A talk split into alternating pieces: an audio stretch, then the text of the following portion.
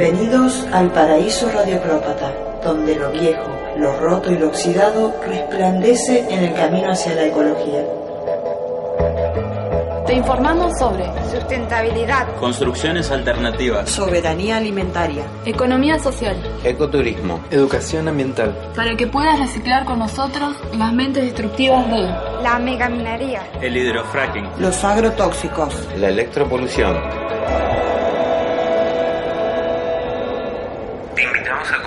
Con nosotros durante las próximas dos horas nuestro paraíso, el paraíso radio de mente donde tu voz es el barro para modelar el porvenir y el bienestar de la Pachamama.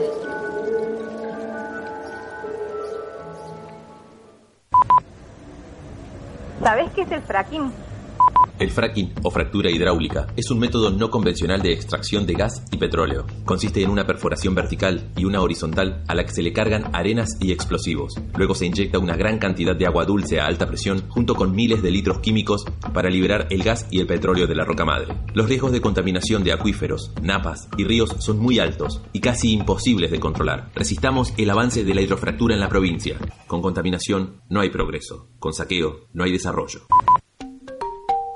Si querés comunicarte con los radioclópatas, anota. Correo electrónico reciclopata.gmail.com Teléfono de la radio 4433672. Redes sociales. Twitter arroba reciclópatas. Facebook Reciclópatas de Mentes.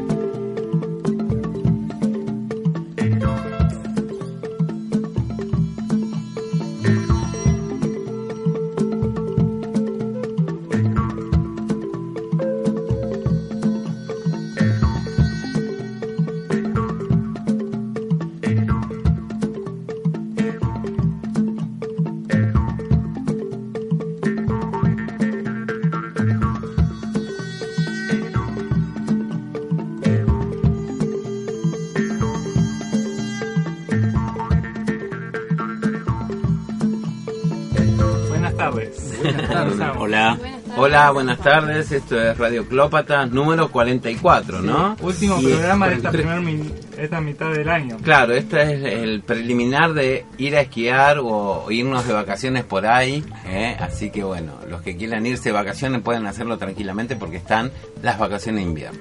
Que no es poca cosa, ¿eh? Mm. Así que bueno. Un respiro. Un respiro, un respiro del año. Y bueno, y acá andamos este, en Radio Clópatas y vamos a tener algunos temitas para desarrollar como una, una tierra pixelada por la tabla de árboles. Eh, tenemos también unos audios ¿no? para escuchar al respecto de, con respecto a eso. Y bueno, vamos a ir desarrollando todo el programa con... con... traer el recuerdo también la Gisera que está en la ciudad eh, también que se va trasladando por toda la zona y que bueno, Sí, es como patear la pelota, ¿no? este, la yesera que va trasladándose y ahora en este punto está en Gómez que iban a hacer algo y dejaron de hacerlo, no sé. O por lo menos anunciaron que iban a hacer y nunca hicieron, no sabemos. Pero bueno, vamos a comentar también. Algunas noticias que, bueno, surgieron a último momento y que vamos a andar comentándolas también. Así que bueno, arrancamos así Radioclópatas y ya volvemos y desarrollamos los temas.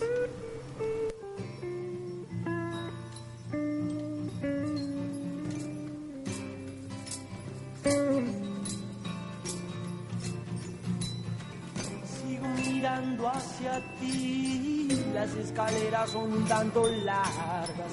Mientras tanto tengo frío, quiero encontrarte mañana en mi gavilla. Dame tu amor, Uh, vamos al bosque, nena. Uh, vamos al bosque.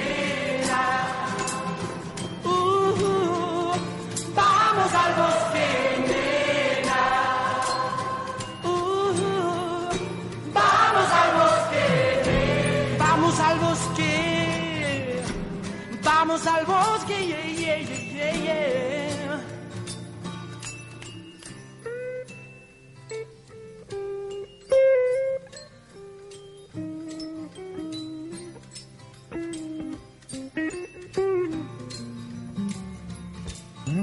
Sigo mirando hacia ti, te encuentro en la mitad del sueño.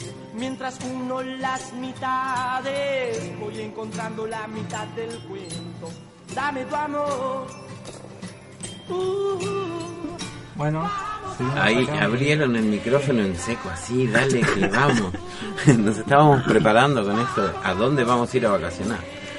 Al bosque no. Al bosque no, Al bosque porque el no bosque. creo. no, al bosque y a, todo lo que es el noroeste y el norte argentino, que está bastante despoblado de bosque, ¿no? Últimamente. De verde.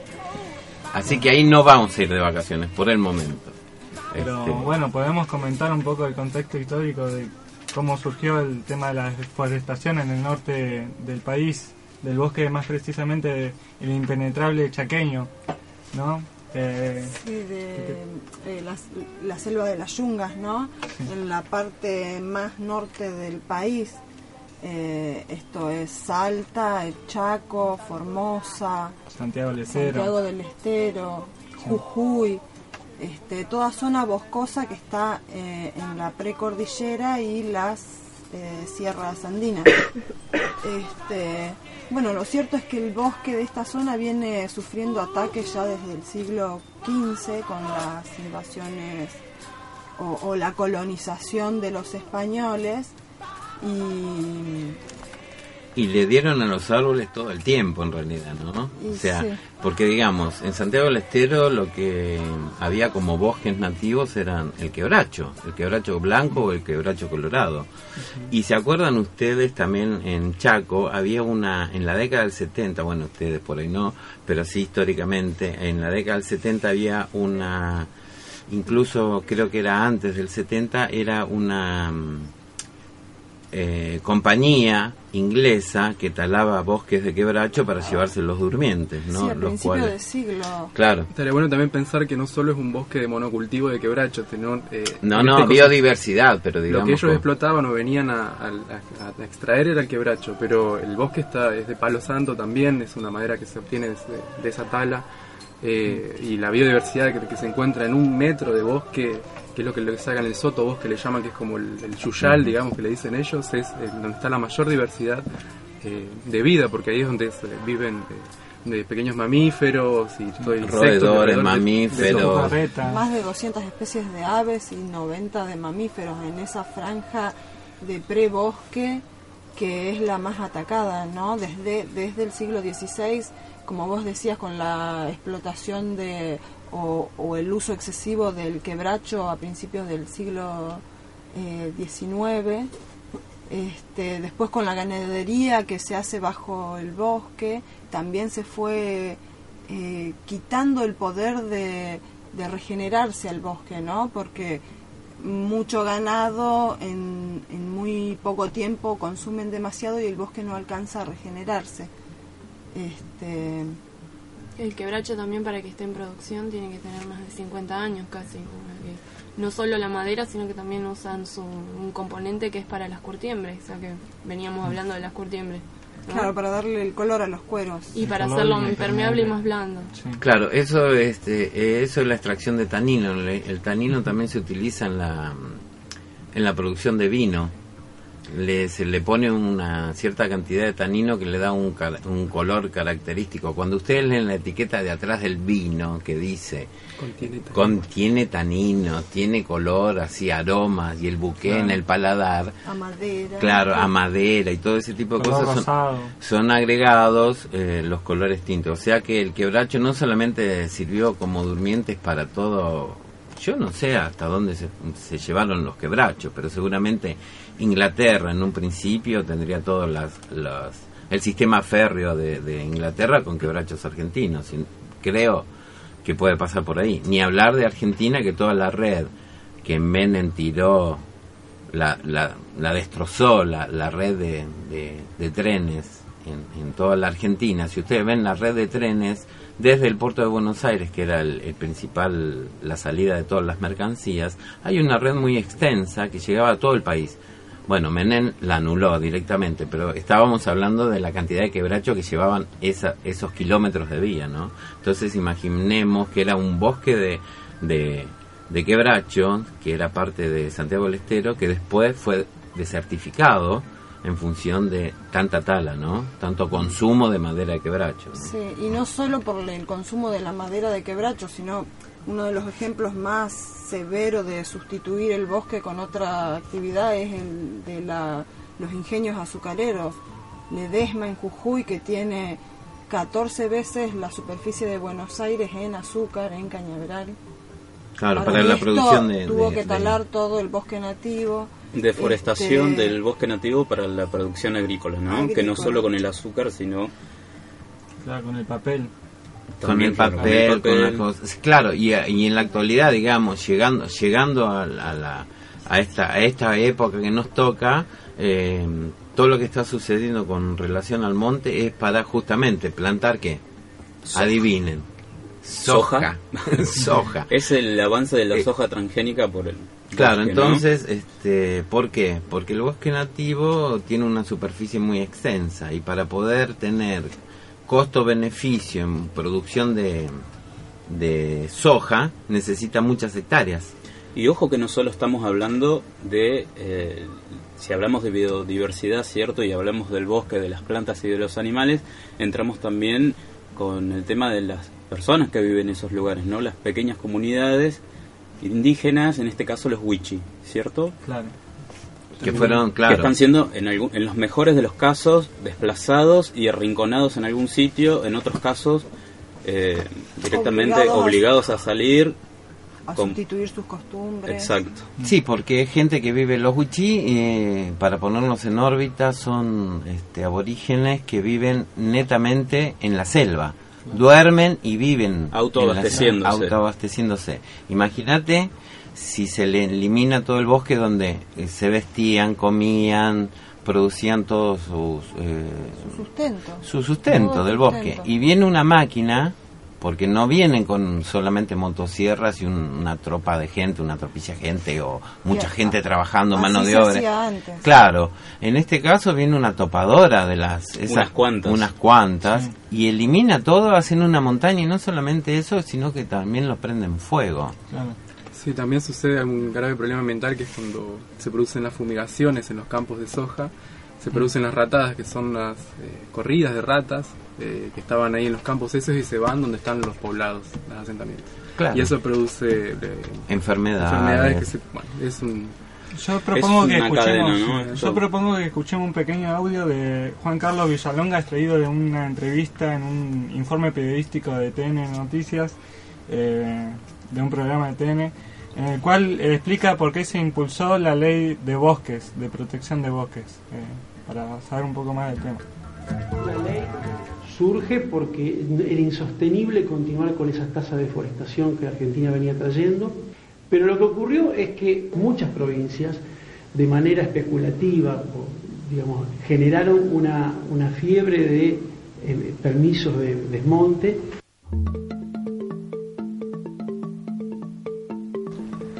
Bueno, ahí escuchamos a Juan, Juan Carlos Villalonga, que era el impulsor, el impulsor de la ley de bosques, en donde explicaba justamente que la ley surge porque había que parar un poco esa tala de bosque y que esto contrajo una suerte de, de fiebre de las empresas por querer eh, tener permisos de las provincias para talar.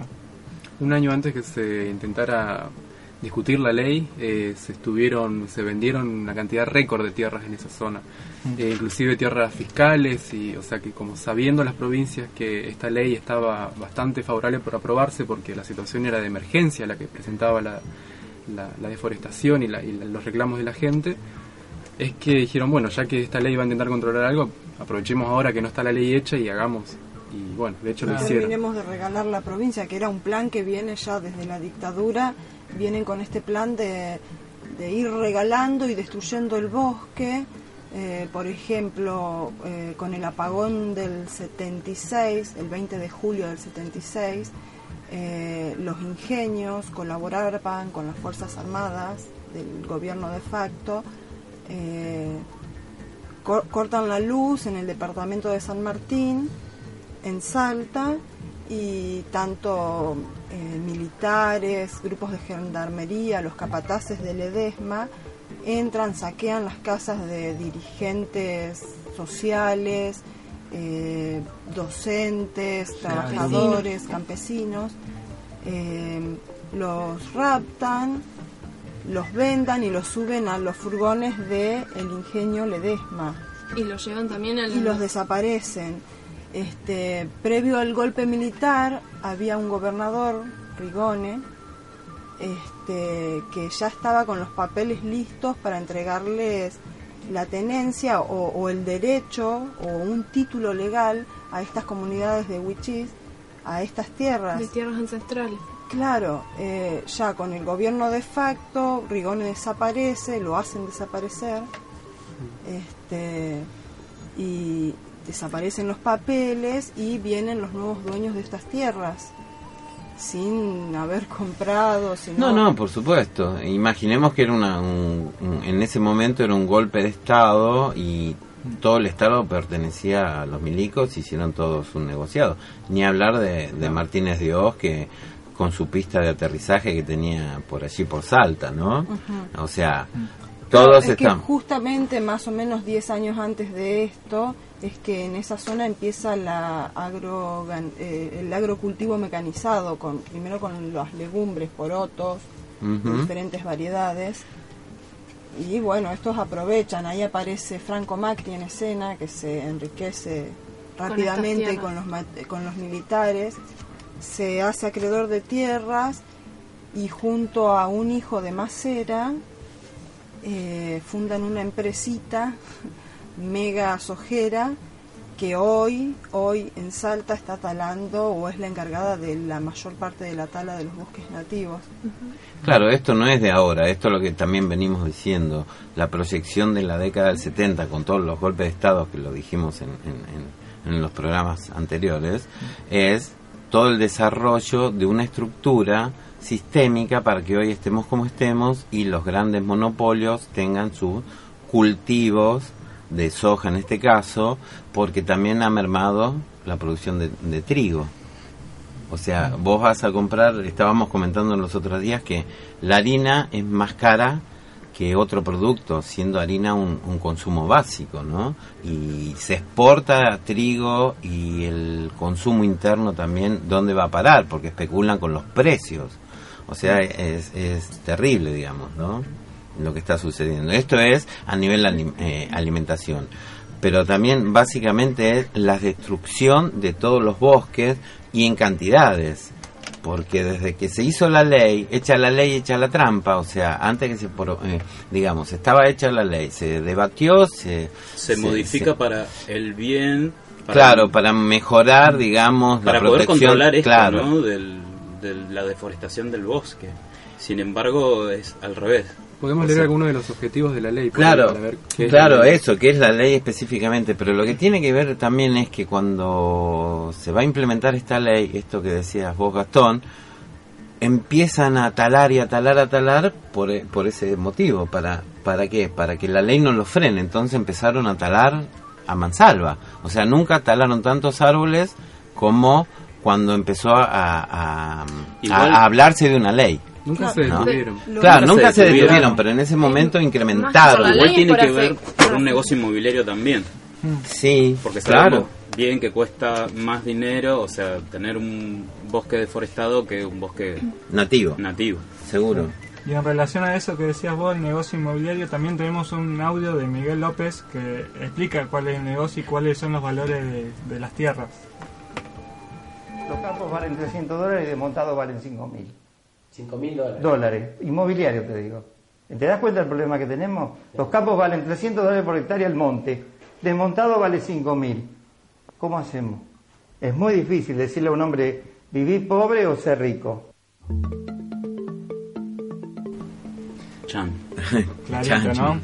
Clarito. Clarito. No, esto que, que mencionabas vos de, de la ley, ¿qué consiste la ley, no? Sí, algunos así puntos eh, concisos por ahí que puede ser... eh, se parece bastante a la ley de glaciares. Eh, la ley de glaciares lo bueno, discutimos acá hace bastante, pero es... eh, lo primero que se hace, o lo que intenta cumplir esta ley es hacer un... eh, ¿Cómo se llama?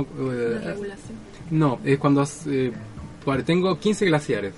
Entonces lo hago eso, un, Un relevamiento. relevamiento, justamente. Para hacer un relevamiento la ley propone un presupuesto mínimo que se debería haber hecho. Lo hicieron eh, algunas provincias, eh, Salta no la hizo, Misiones no lo hizo, Misiones es eh, también muy Claro, rica, sí, su ya es selva, inclusive ya es zona amazónica y no presentó pese a que en el 2009 ellos in- incorporaron esta, esta ley, vieron que cuando se prueba una ley, las provincias tardan en decir si sí o si no, o si quieren o si no quieren, tienen toda su libertad.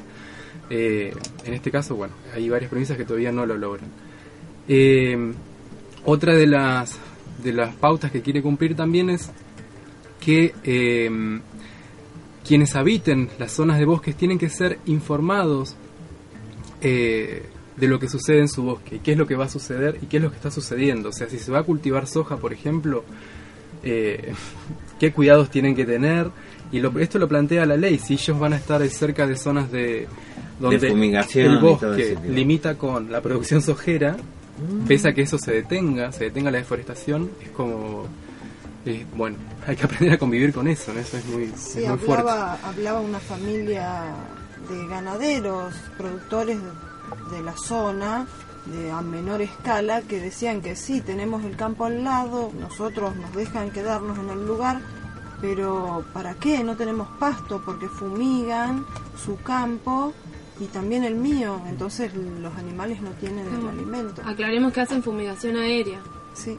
Y Claro. eso perjudica mucho más, ¿no? Porque van pasando y van arrasando con todo. No tiene van- sentido que te quedes en un lugar así, a morir. Nada más.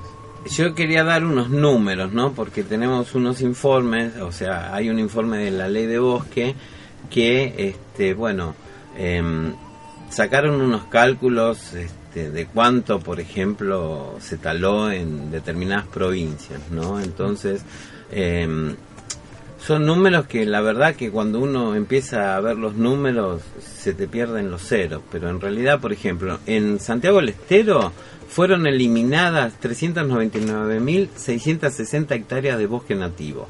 En Salta se limpiaron, ya no la eliminaron, sino directamente lo limpiaron.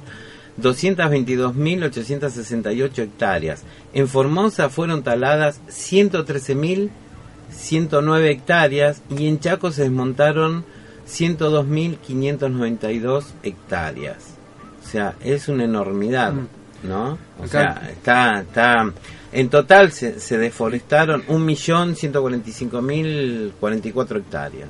O sea, Les leo una parte textual de la ley. Dice, una vez cumplido el plazo de un año, las provincias que hayan realizado su ordenamiento territorial, o sea, este cuánto bosque tengo, no podrán autorizar desmontes ni ningún otro tipo de utilización y aprovechamiento de los bosques nativos. La ley es clarísima. Es Claro. muy clara. Y sí.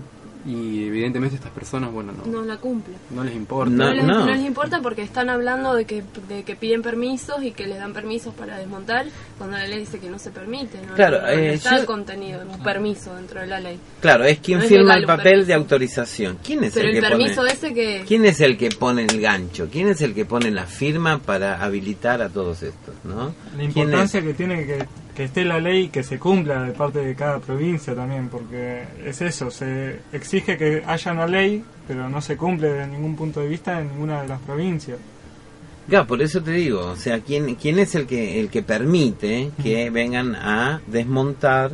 ¿Quién es el que autoriza? Sean gobernadores, sean, eh, no sé, intendentes municipales, sean... ¿Quiénes son? Realmente, por porque eso es un negociado que estamos, estamos Por ejemplo, viendo. En, en Salta estuvo el gobernador, eh, bueno, hubo un gobernador, no me acuerdo el nombre, tres periodos consecutivos desde Ajá. el 94, que Sí. fue el boom de la soja y la mayor el, el momento de mayor deforestación. Este gobernador, Romera, era Romero. Romero. Este gobernador tiene empresas de eh, industria de soja, ¿no? De, Claro. o sea, está vinculado directamente con la soja.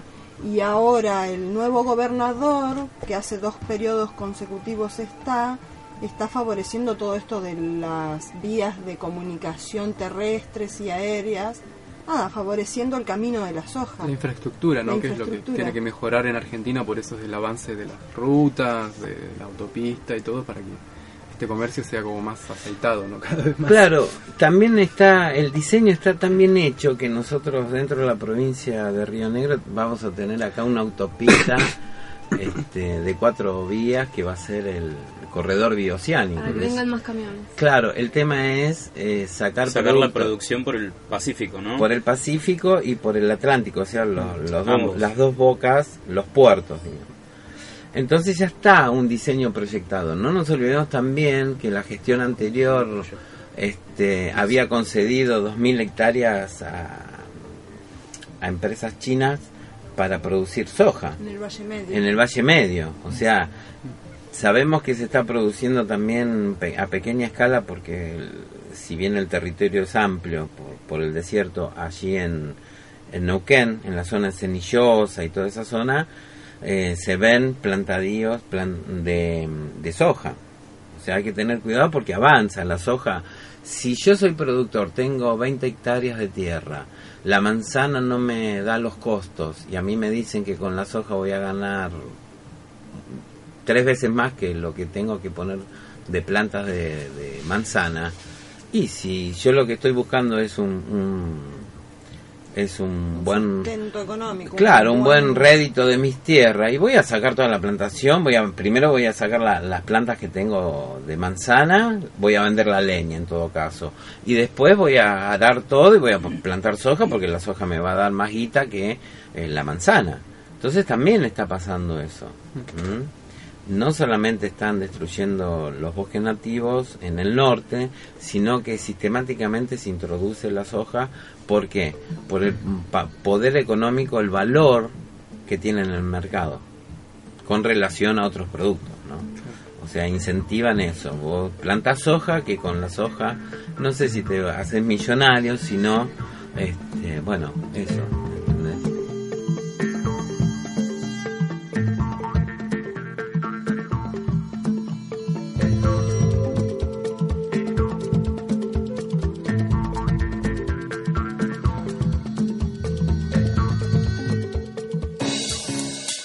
Antena Libre.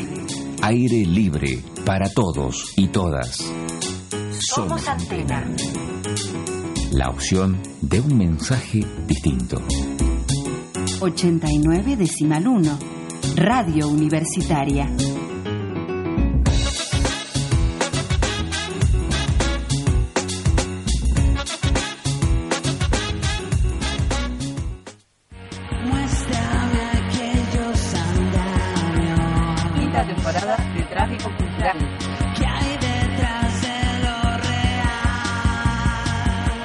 Real. Radio Acústica. En las tardes de Antena.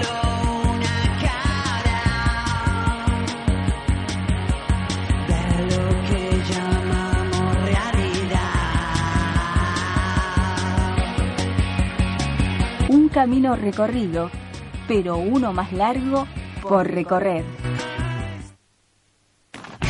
Sábados de 20 a 22 por Antena Libre, Torquemada en Llamas, sinónimo de rock and roll.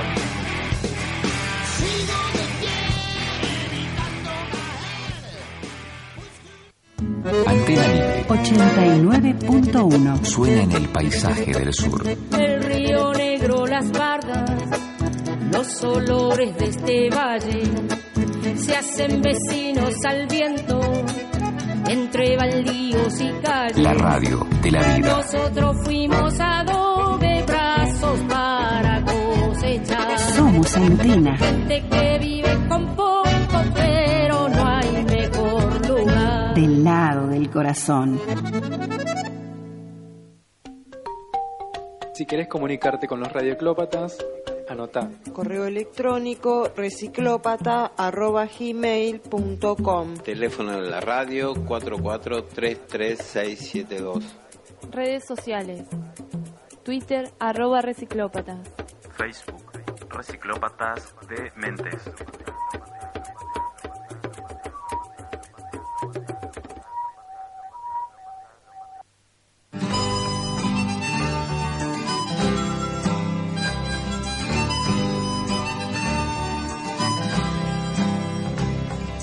Para ser felices, solo necesitamos respirar el aire puro. Pero el aire está contaminado. Oh, Mayormente trabajan de noche, así que se escucha más lejos todavía. ¿Por qué trabajan de noche? Y no sé, diría que porque por ahí no tienen permiso, por eso a lo mejor trabajan de noche. Me afecta muy mucho porque el tema es que no es que siembran soja nomás y después tenés la fumigación aérea. y, Por ejemplo, en mi campo no, no hay pasto para los animales porque queman todo con los venenos, porque ellos no viven, a ellos no les importa. Acá era todo monte. Esto, eh, hace muy poquito tiempo atrás, eh, yo venía a cazar acá. Y, no había nada, nada de, de, ¿cómo es? De ningún limpio, era todo monte.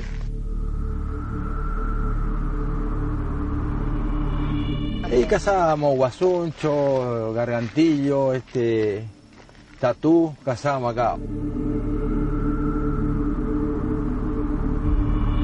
Hoy no hay nada, hoy lo que vos ves es todo soja nomás. ¿Cómo funciona esto? Se abren las picadas y se ponen dos topadoras que tiran una cadena. Y esas dos topadoras desmontan 150, voltean 150 hectáreas por día. Al ponerse en contacto estas sales acumuladas con el agua, empiezan a moverse. Esas sales con el agua ascienden al- ascenderían a la superficie cuando están cerca de los primeros metros se evapora el agua y siempre quedan las sales y se produce un proceso de salinización de suelos.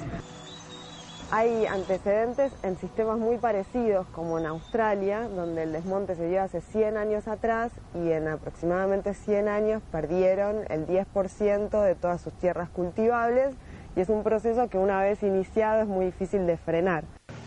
Generalmente en la provincia de Salta hay muchas comunidades indígenas viviendo, entonces no se pueden autorizar desmonte en esos territorios.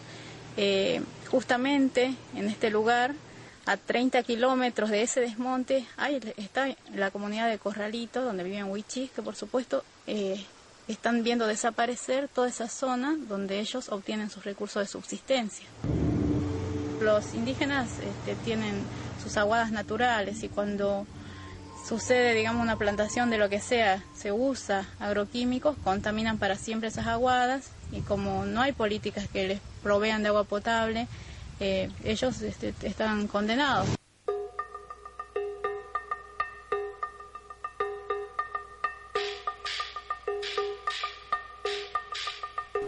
Qué Sí, bueno, sí.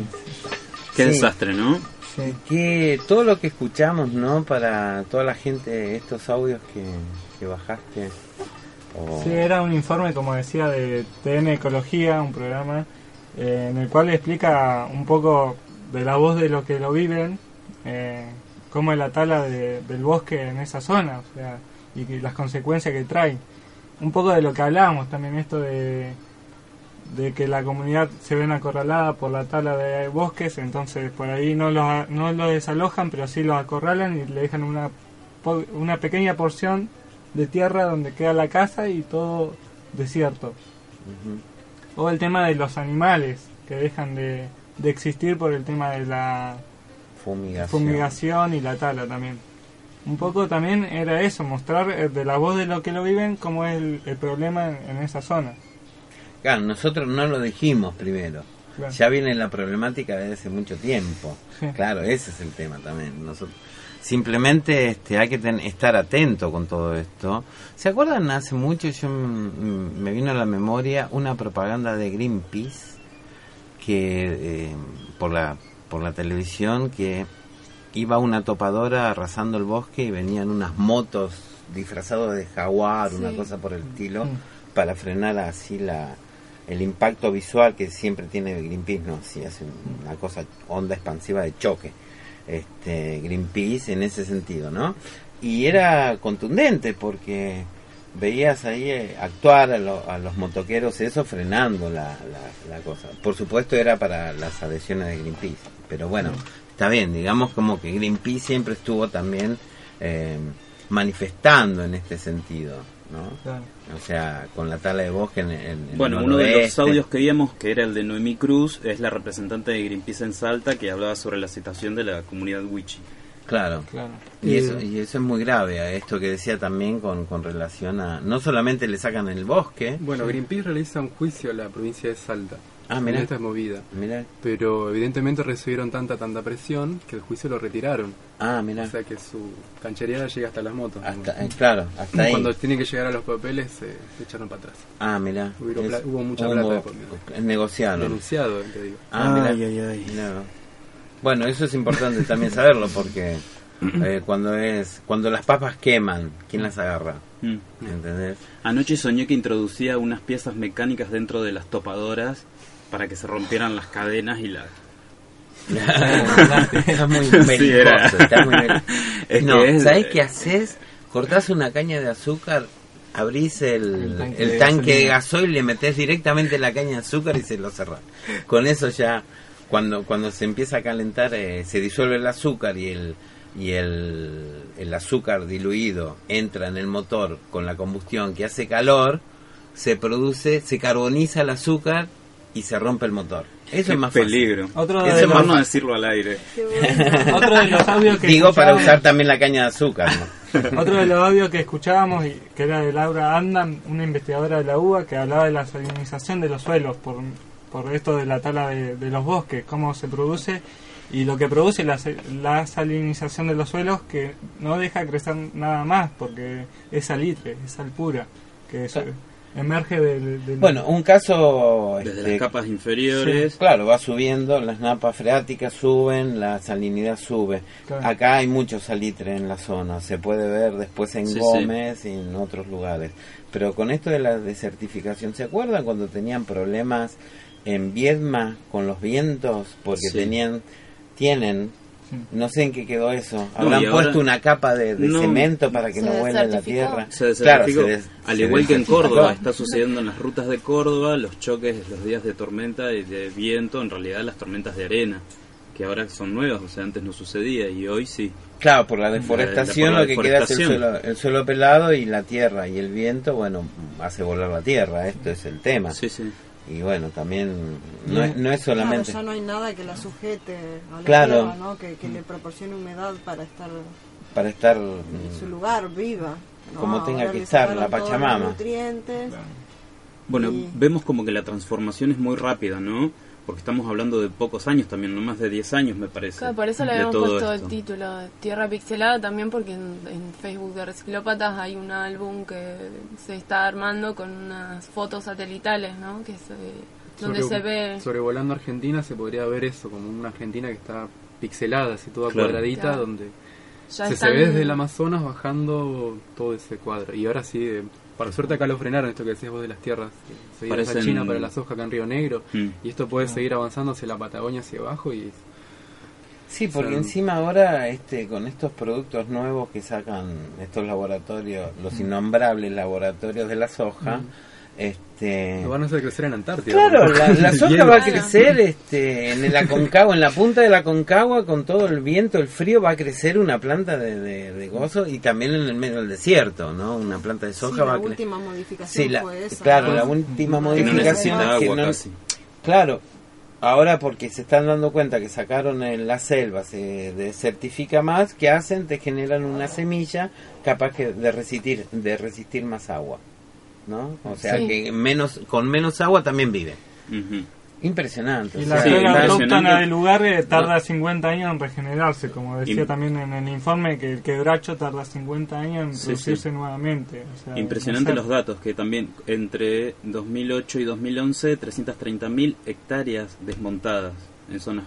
En o sea, supuestamente que no se podía, o sea, que la ley ya estaba y no se cumplió. Claro, solamente se logró detener un 20% menos del crecimiento de la tala que tenía, pero Sí. fue eso nada más, fue muy poco. O sea, eh, la idea era detener eh, completamente esa, la deforestación eh, ilegal, ilegal también, porque ya lo hablamos del... de Sí, ni, habla- ni hablar de Paraguay, ni hablar de eh, Bolivia. Bolivia, Paraguay, este, lo que le toca a Brasil también con, con que están bajando el Amazonas para, para sembrar soja, ¿no? Sí, porque en realidad esta zona de la que hablabas, ¿te acordás? Es El Argentina, noroeste.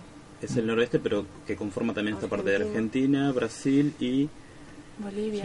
Bolivia, Sí, que comparten Paraguay. todo este bosque. Claro, el bosque chaqueño. El bosque el chaqueño. bosque El chaqueño, bosque sí. seco, subtropical más grande del mundo. Y, y son pulmones de oxígeno para el planeta, ¿no? nos con los cuales están arrasando para plantar soja. Sí, después te van a vender, viste como en Japón, ¿nunca fuiste a Japón? ¿Viste en No, Japón vos te ir, sentás en... no fui. Bueno, Ay, tenemos fui. que ir. Tenemos que ir. Te sentás en una mesa en un bar, aparte de tomarte una birra, baja una, una mascarita así de oxígeno en los bares de Japón. O sea, te bajan, eso es real, ¿eh? Este, por, Ya lo necesitan. por la contaminación. Por el, por el Por el- Facebook me hice una, por el Una Google visita y toda una visita Virtual. este virtual, ¿no? Y está, eh, eh, pero están re locos. Bueno, es una, es un, Japón es súper poblado, tiene mucha Y una de las contaminación. peores calidades de aire Claro, claro, porque tiene mucha contaminación por los autos. Es que en realidad mueren más personas por Suzuki. año por la por el smog que por cualquier otra Es como cosa. fumarse cuatro atados de cigarrillos diarios, una cosa así, Exacto, mezclado sí. con todos los tóxicos. Ni hablar de, de- de lo que pasó con, con la nube radiactiva que, que fue mm, después del tsunami. ¿No? O sea, hay muchos problemas. Pero volviendo acá, un poco acá con, con la desertificación. Siempre tan globales. Claro, el, claro, porque No lo podemos evitar. La globalización es eso, te hace ir pimponeando por todos lados, porque también nosotros, por ejemplo, en Argentina, en el noroeste Argentina, en el sur de Brasil, en Ecuador, en todo, en toda Latinoamérica están produciendo soja y talando bosques. También Bosques y montes. montes, no bosques, to- claro, todo lo que tenga que ver con sacar algo para producir soja. Y también en, en, en lo que es la parte de Oriente, bajando por China, por Taiwán, por Tailandia, por todo, por también empezaron a, a- a bajar árboles para plantar soja. No es el único territorio que están desmontando. Ni hablar, habría que investigar un poquito por ahí también eh, el África cómo está con, con el tema de la soja, porque en el África sabemos que extraen ¿Cómo eh, está? claro. ¿Quieres que te cuente? ¿Cómo, cómo no está? Le hablamos de eso, lo financió Bill Claro, Gates. sí, Bill. Gates. Bueno, pero digamos como que eh, está todo el planeta en ese sentido. La globalización, si bien tenemos que hacer un ping-pong de, de cosas, está metida la soja por todo el planeta, no solamente acá. Y próximamente van a exportarla, ¿sabes a dónde? Seguramente a la Luna. Van a hacer campos de soja en la Luna, van a hacer un poroto de soja que pueda vivir en la Luna y, Y que se plantan vayan a vivir allá. y plantan soja en la Luna, mira, es lo que falta. Así que bueno, Sí, sí, no solo sustituyen bosques, como decíamos, este, actividades económicas, poblaciones ancestrales, todo se está viendo corrido, empujado por, por esta gran voracidad por plantar soja y obtener dinero. Sí, dinero, sí, ¿No? por las topadoras y por lo, esto por, lo, por los agroquímicos, ¿no? Porque después no crece nada, por más que digan, se les ocurra decir ahora, bueno, listo, no hacemos más nada. ¿Y qué pasa con todo lo que queda? O sea, que no ¿qué pasa? El gran pasivo. el pasivo, pasivo ambiental. que, ¿cómo se recupera eso? ¿Se puede recuperar? ¿Y qué va a ser del futuro, no? Porque si no tenemos ya casi la actividad ganadera desaparece por la soja, la actividad de horticultura desaparece por la soja. Están apareciendo enfermedades nuevas que no conocían las comunidades, como deformaciones, malformaciones, eh, unas salen como unas ronchas en la piel que no saben qué es lo que les pasa, no se curan y cada vez que hay eh, fumigaciones esto se vuelve más intenso. Problemas en todo el órgano de la piel. En la todo respiración, todo. Sabemos lo que ha sucedido con el, ese juicio por el riego aéreo, que sabemos que es el más peligroso de lo que sucedía cuando había una escuela cerca, imaginemos. Esta gente convive todo el tiempo con eso. Es. La hidrocefalia se está haciendo muy presente también cada vez más en niños, sí, al nacer, o sea, niños con hidrocefalia que antes no era muy común, ahora sí. con los agrotóxicos. A pesar de que ponen nutrientes adicionales en los alimentos para que esto no ocurra, porque esto de fortificar las harinas fue para evitar eh, la hidrocefalia por desnutrición. Este, pero ahora la están generando con todos estos pesticidas Y agrotóxicos. miremos, ¿no? Qué irónico que la zona de donde más desnutrición existe en la provincia es allí, ¿no? Donde más producción de, la, de ese Es alimento. que se vuelve a dar la paradoja esta de que a suelo rico eh, más pobres, ¿no? Y sí, Porque- porque es monocultivo, no es eh, un cultivo que sea sustentable o organizado en pequeños grupos de campesinos o cosas. Aparte de que los corren, también los asesinan a los campesinos, Sí, se organizan. sí. Eso que vos contabas de...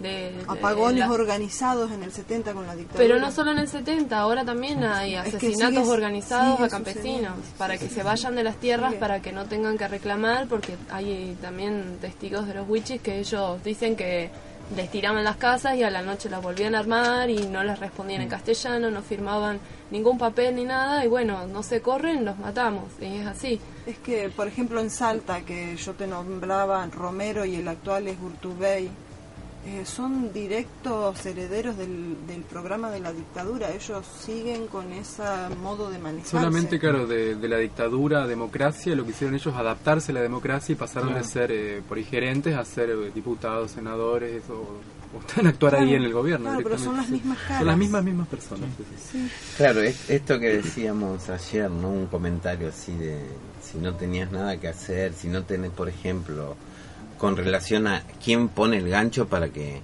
que se pueda hacer esto en, en un territorio, ¿no? Sea un gobernador, sea alguien de la municipalidad, o sea, hay un entongue en todo esto.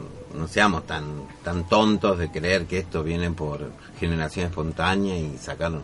Hay alguien que firma papeles para, para avalar al otro, darle el permiso en, en o ese esto sentido, de, las, ¿no? de las talas ilegales, hay alguien que hace que no ve también, porque no puede ser lo que pasó en Salta, que fue el año pasado, entre, octubre y marzo de este año, seis meses que parecían fantasmas. O sea que Nadie nadie se enteró, nadie vio. 150 kilómetros de bosque desaparecieron en esos seis meses y nadie se dio Iban de cuenta. noche a talar. Claro, y que si bien está la ley, Claro. tampoco hay multas establecidas para este tipo de, o, de acción. o multas que realmente Sí. sean significativas para, para esta persona que dice tengo un Claro. campo de tanta extensión de 28 kilómetros que vendiendo dos kilómetros ya pago la multa y listo Claro. y me quedan los Se 26 amortigua. kilómetros de Se campo. Eh, Sí. es una risa el- las multas no para estas personas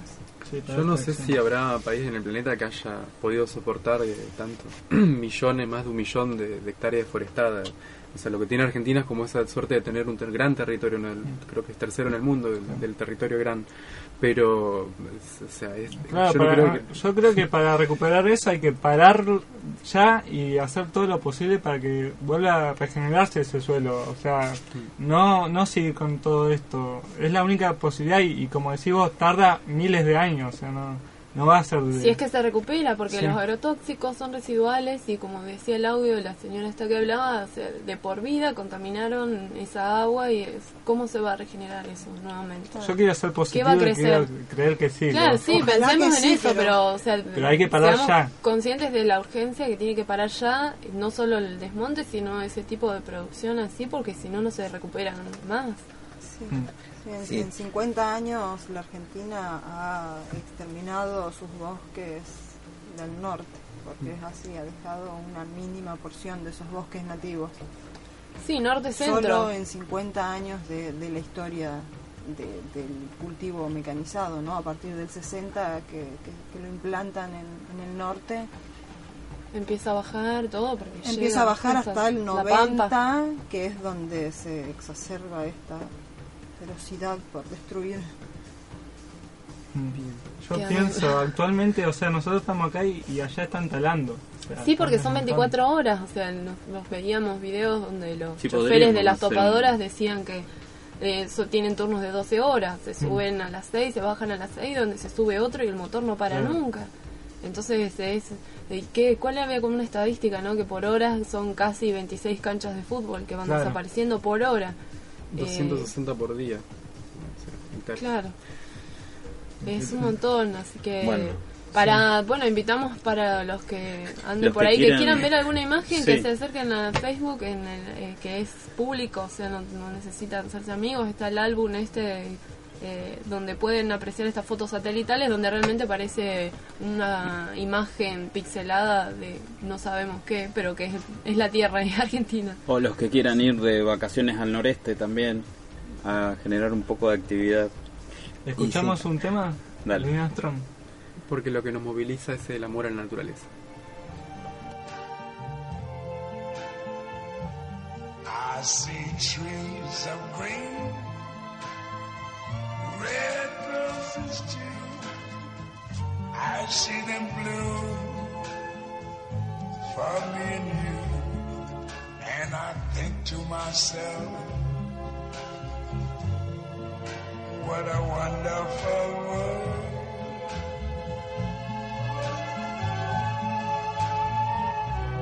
I see skies of blue and clouds of white. Bright, blessed day, the dark, sacred night. And I think to myself, what a wonderful world.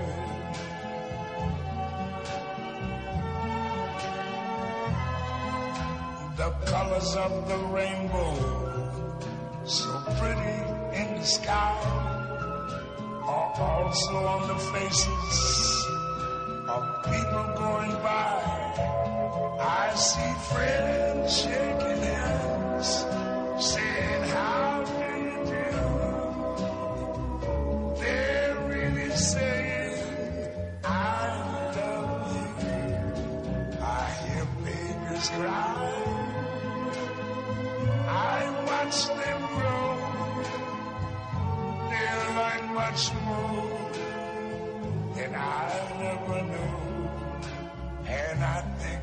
myself,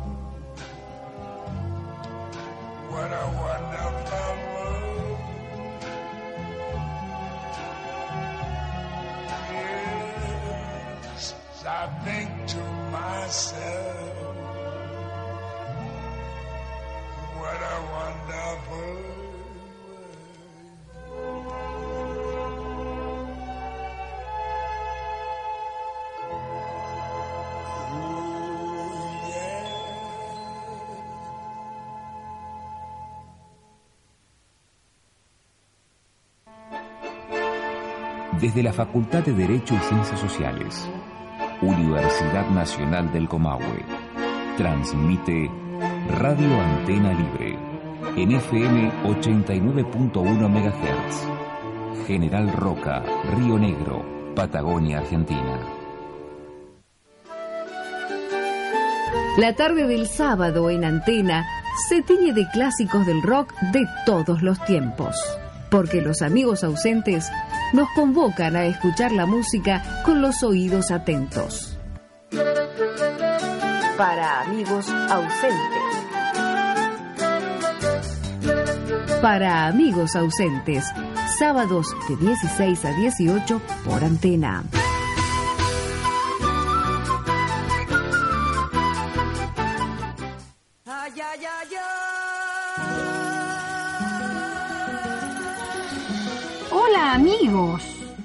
Estamos aquí en Antena Libre, en el 89.1 del dial, en el mediodía del domingo, de 12 a 14 horas.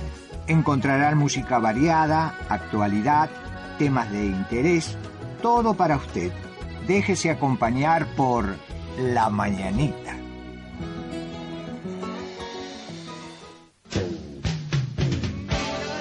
A los jóvenes de ayer, un variado museo donde habitan los sueños de una generación que creyó superar la frontera entre el arte y la vida. Una aventura tan excitante como la Revolución cubana o la llegada del hombre a la luna.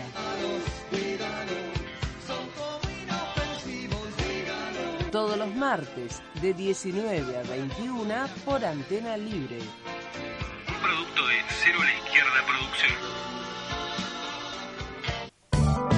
Comunicación de lo que somos en la web. antena-del-medio libre.com.ar Mandanos un tweet a arroba antena libre FM o dejanos un mensaje en Facebook. Antena Libre 89.1. Información virtual. Contacto real.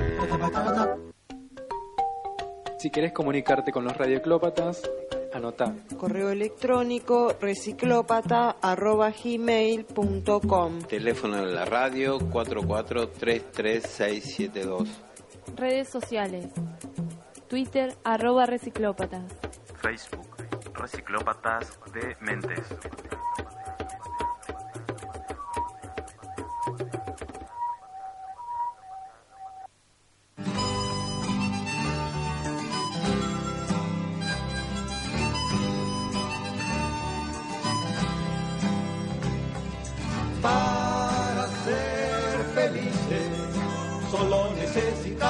Estar con todos los amigos. Pero en la ciudad vivimos distanciados. ¿Por qué vivimos distanciados? Porque estamos alienados. ¿Y por qué en la ciudad vivimos alienados? Porque se ha alienado de gente.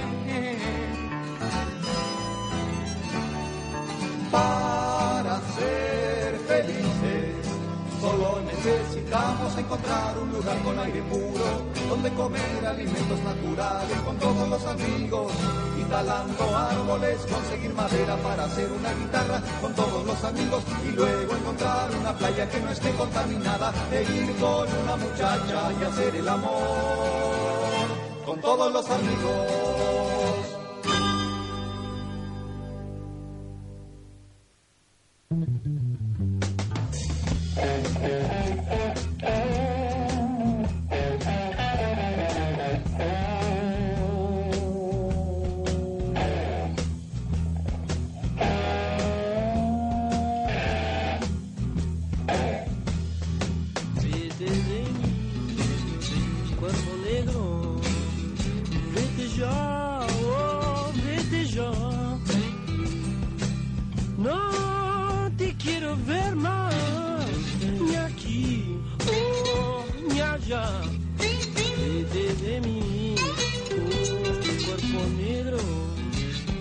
Ya, vete.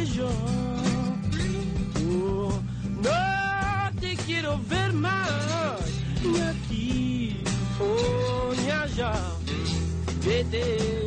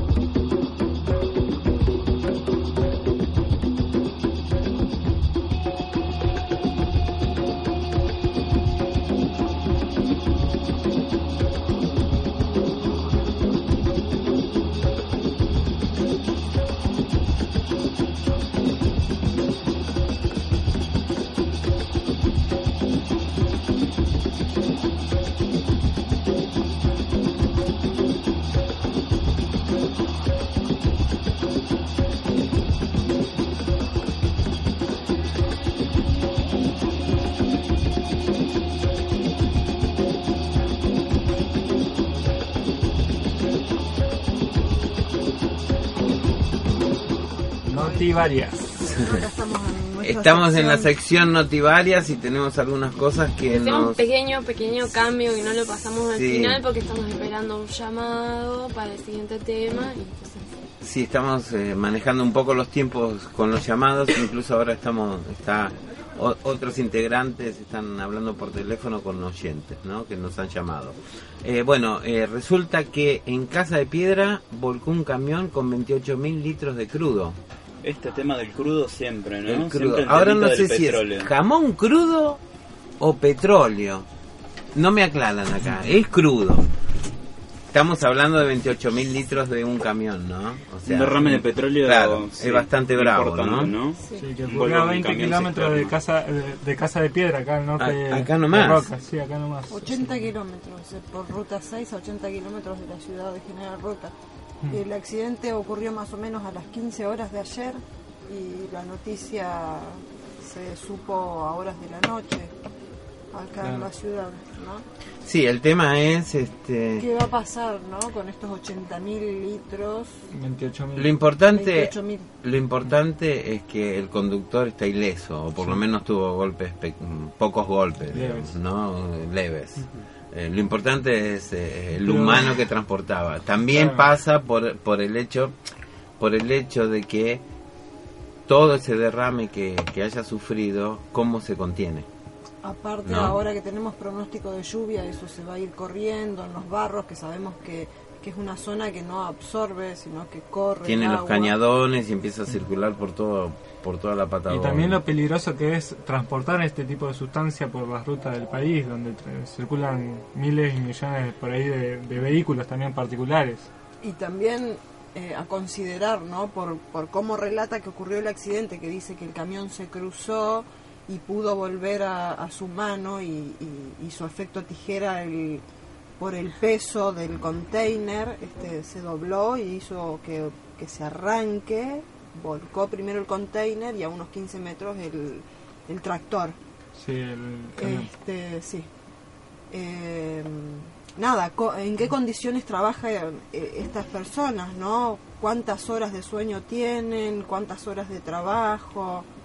Eh, porque para que se te corra de mano un transporte de esa magnitud, eh, algo tiene que haber ocurrido. O se durmió, o Sí, cenó y tomó alcohol. Es, eso ¿no? serán las investigaciones de- después No, pero de- del viste, chofer. son Sí, un siempre de pasa. cosas de- para tener en cuenta en este transporte, ¿no? De, de material. Sí, en general todos los medio. transportes que eh, no nos olvidemos que también acá eh, volcaron volcaron incluso colectivos viejos que tienen las líneas con, con chicos que iban a la escuela. Sí. Entonces también hay que ver cómo están los Sí, sí, los lo equipos eh, andando, qué mantenimiento se le hace. O Los sea, choferes de cualquier tipo de transportes, ¿no? O sea, de materiales tóxicos, de mm, transporte urbano.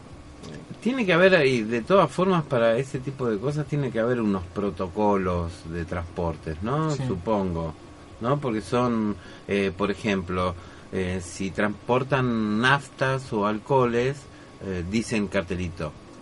Eh, cuidado inflamable ahora. Y pero- claro Bueno, quizás, pero, como los no protocolos o como eso. las normas o como las pautas o como las leyes luego no se terminan cumpliendo porque es como lo que nos sucede con las leyes de bosques. O sea pones algo para que se cumpla y tampoco sigue haciendo. Siempre hay algo detrás que lo Que transforma no claro. Eh, siguiendo con este tema del derrame de petróleo para no salir estamos también con el derrame de Ecuador que un, eh, un derrame de petróleo por semana me parece que es muchísimo estaban por estaba todo listo para celebrar la semana del ambiente en junio y bueno irónicamente sucede esto no un derrame de petróleo en uno de los principales oleoductos del país que vertió más de 11.400 barriles de crudo a orillas del río Coca. Sí. tenemos otro desastre claro. Claro, que no solamente En el noroeste de Ecuador surge, sucede claro, esto. no surge, no, ah, o sea, no simplemente afecta a Ecuador, sino también a otros países, como Brasil, llega porque desemboca en el río Amazonas, eh, este río Coca, como decís vos, pasa por Perú y luego va hasta Brasil. Entonces ya hay un problema hasta político ahí Claro. sobre este derrame. Y que no es el primero tampoco que se, se da a conocer, o sea, ya años anteriores hubo un gran derrame también de 7.000 litros. claro y es, es como ups se derramó Claro. Y todo lo otro Ecuador- pequeños en- que no salen en En Ecuador está la empresa esta que se le hizo juicio, que después nos pagó, este, ¿cómo se llama? Exxon. Eh, Chevron. Chevron. Chevron. Ahí está bien. Chevron, o sea que la Que Chevron- también queremos que se vaya del país. Y bueno, sí, todos. Acá también en- entró a, a tallar, ¿no? Todo. El tema es que en Ecuador sí, este, todas las semanas hay derrames de petróleo, es increíble. O sea, ¿cuál es, ¿cuál es el beneficio? Si yo ¿Cuál voy es? a sacar petróleo y Claro. se me cae la... ¿Cuál si es la idea? si ¿Hacer tengo- hidrofracking para derramarlo luego? Claro, o sea, y encima contaminar todo el Y Amazonas. hablando de todo. hidrofracking, hay una noticia también del jueves 4 de julio que en Allen se hizo una marcha contra el fracking ahí en esa localidad. Participaron vecinos y la organizó la Asamblea Permanente del Comahue por el Agua, que es de esa ciudad. UNTER y a- vecinos autoconvocados. El lema era si tomas agua, involucrate. Muy bien. Salieron a partir de las siete, de las cinco y media de la tarde de la plaza del centro y recorrieron toda la localidad eh, caminando. Eh, una de las cosas que dicen acá, el tema también que a mí me sorprendió es cómo hace la empresa también para caerle bien a la, a la población.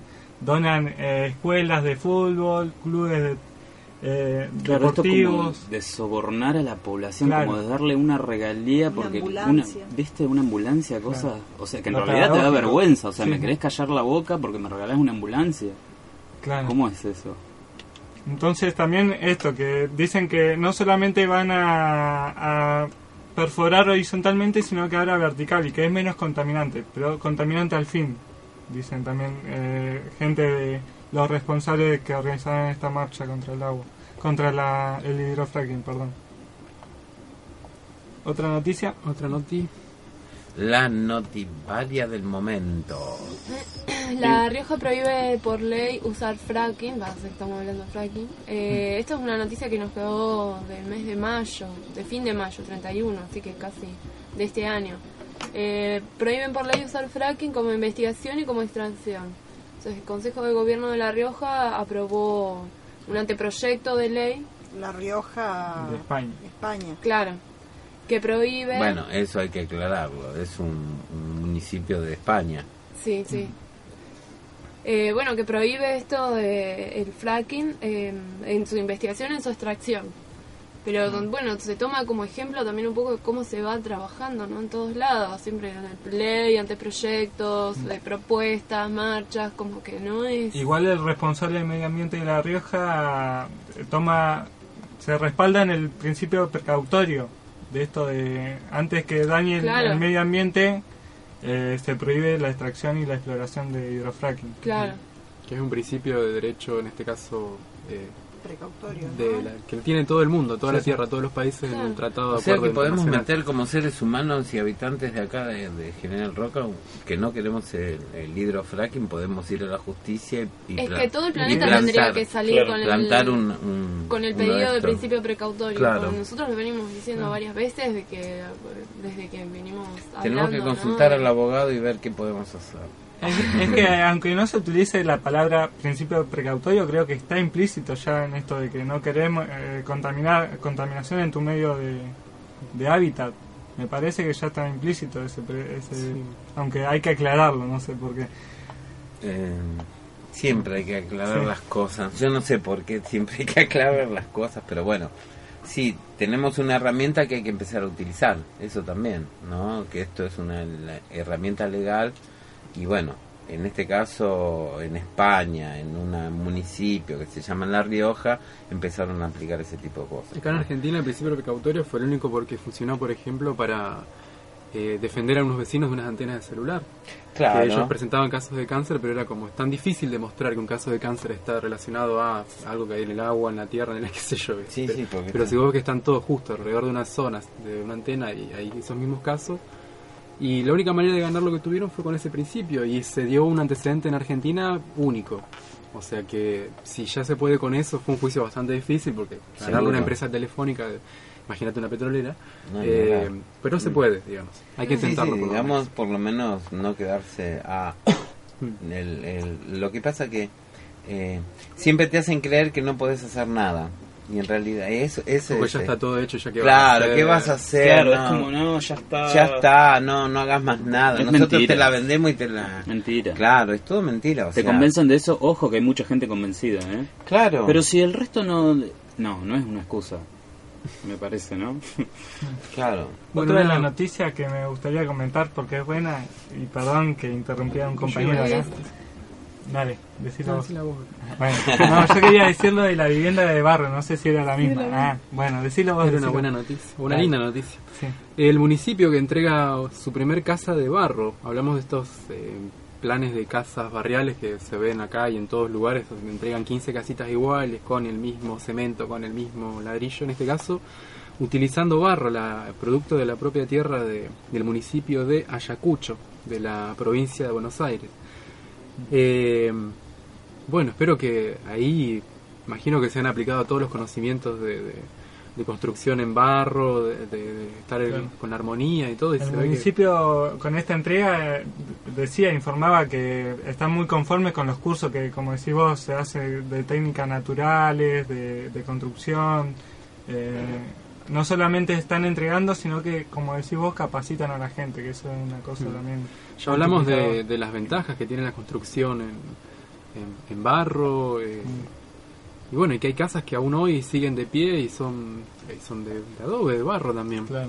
Y acá en la provincia, Luis Beltrán, que es uno de los municipios del Valle Medio, hace construcciones con barro también y dentro de lo que es eh, el municipio está permitido la construcción. Porque Sí, hay una Está ordenanza, una ordenanza de habilita. habilitación. Sí, De habilitación para construcciones alternativas. Podés hacer de barro, podés aplicar otras técnicas. Interesante entonces como política de gobierno Es- es- porque viene directamente Claro, ya desde ya el desde- planteo desde el municipal. claro, desde es un organismo provincial y, y- y también es Y eh, desde Luis Beltrán salió un proyecto de ley este, provincial para que se eh, instale esto de la construcción alternativa en toda la provincia. claro. Bueno, en Bolsón tenemos este eh, digamos el Está Belanco. Claro, Belanco, que es este, el, digamos el, el ruso capo de las construcciones alternativas, de, de, de toda esta eh, la, la producción de casas con adobe y distintas técnicas. Si querés hacer tu casa y te conseguiste un terreno en La. Toma, por ejemplo, eh, hay unos videos de Belanco que te explican bastante bien y si no te vas a Bolsón y te tomas un curso, te vas de vacaciones y de paso tomas un curso con Belanco y te, te volvés con toda con toda la Sí, iniciativa o- para poder construir tu casa. con en- Belanco o con alguna abuela, porque todavía Sí, quedan casas sí. construidas y es una sabiduría que se conserva. Nada, nada es nuevo bajo el sol. No, Esto, no, las construcciones de barro no, no, son modernas, justamente. lo que sabemos. Claro, es eso también, el rescate de viejas técnicas, viejos conocimientos, ¿no? Eh, a mí me parece interesante, como decía Gas, que sea a partir de la parte gubernamental y que den apoyo a todo este tipo de cosas. Que está bueno. No necesariamente tenés que tener dinero para comprarte todos los ladrillos para hacer tu casa, sino que podés meter este, mano a la tierra o a tu propio terreno que podés sacar tu propio material de construcción, ¿no? Que eso me parece interesantísimo. Eh, Que, bueno, viste, te hacen creer eso de que si no es de ladrillo y cemento... si no le vas a comprar la bolsa de cemento a Lizzy Es como el a- cuentito al- del lobo y al los chanchitos, claro. ¿viste? Te ponen el cuentito de niño, entonces... Vos que querés un palacete, no querés un... No, yo quiero una casita de barro.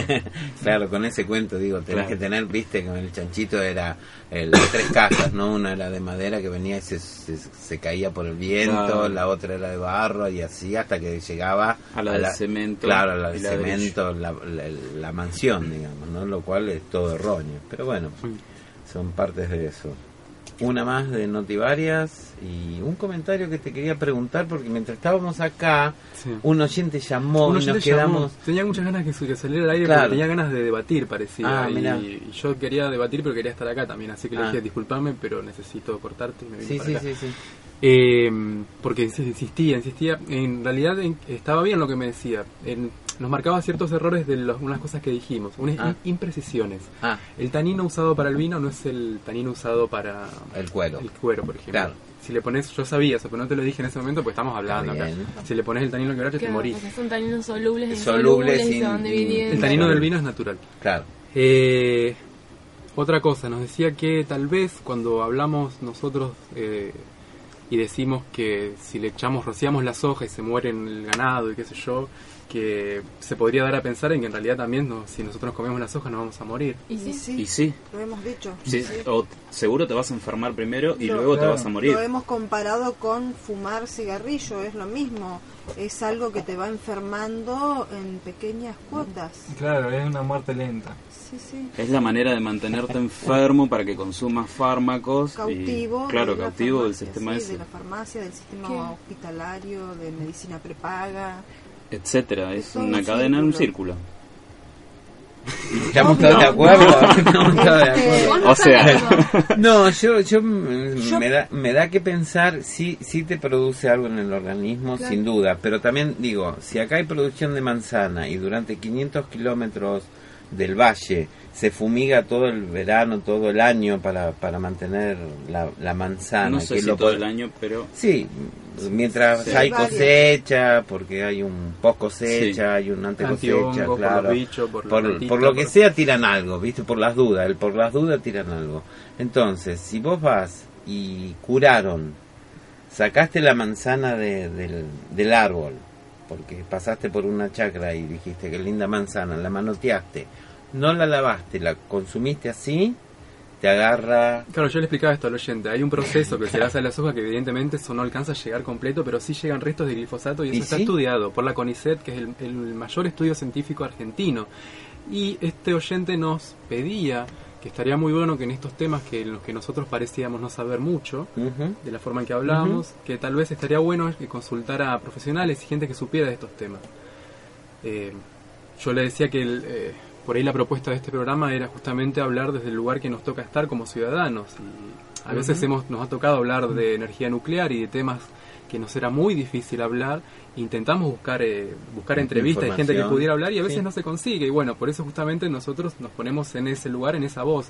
Y lo hacemos, intentamos hacer lo mejor que podemos, Bueno. digamos, ¿no? Lo, lo más preciso posible. Por eso a veces eh, intentamos a veces eh, no ser tan subjetivos, o en realidad lo somos bastante, pero cuando intentamos dar información precisa que necesitamos dar, que sea precisa, porque estamos informando a la gente y no necesitamos crear un embrollo aparte del que ya existe, es eso nada más, a veces buscar fuentes así fidedignas, digamos. Sí, por ahí no me, no este- me digas que los agrotóxicos no son venenos, o sea, y no, No, estamos hablando de curar, no. estamos No, hablando estaba de diciendo eso el envenenar, oyente, claro. no, no, no se equivoque. Ah. No, el tema, el tema también es si los oyentes este, quieren compartir, eh, están abiertos con el, con el Claro, esa es llamado la idea. y, y Estaría buenísimo debatir. hacerlo al aire, esto Claro, siempre, porque sí, esto nos sí. ha pasado ya otras veces y Claro, está muy bueno. o sea, sí. es interesante el debate porque nosotros también necesitamos, porque si bien estamos de este lado del micrófono, también estamos del otro lado y escuchamos radio y nos informamos y todo. Somos, eh, como diría, ciudadanos y habitantes de este espacio.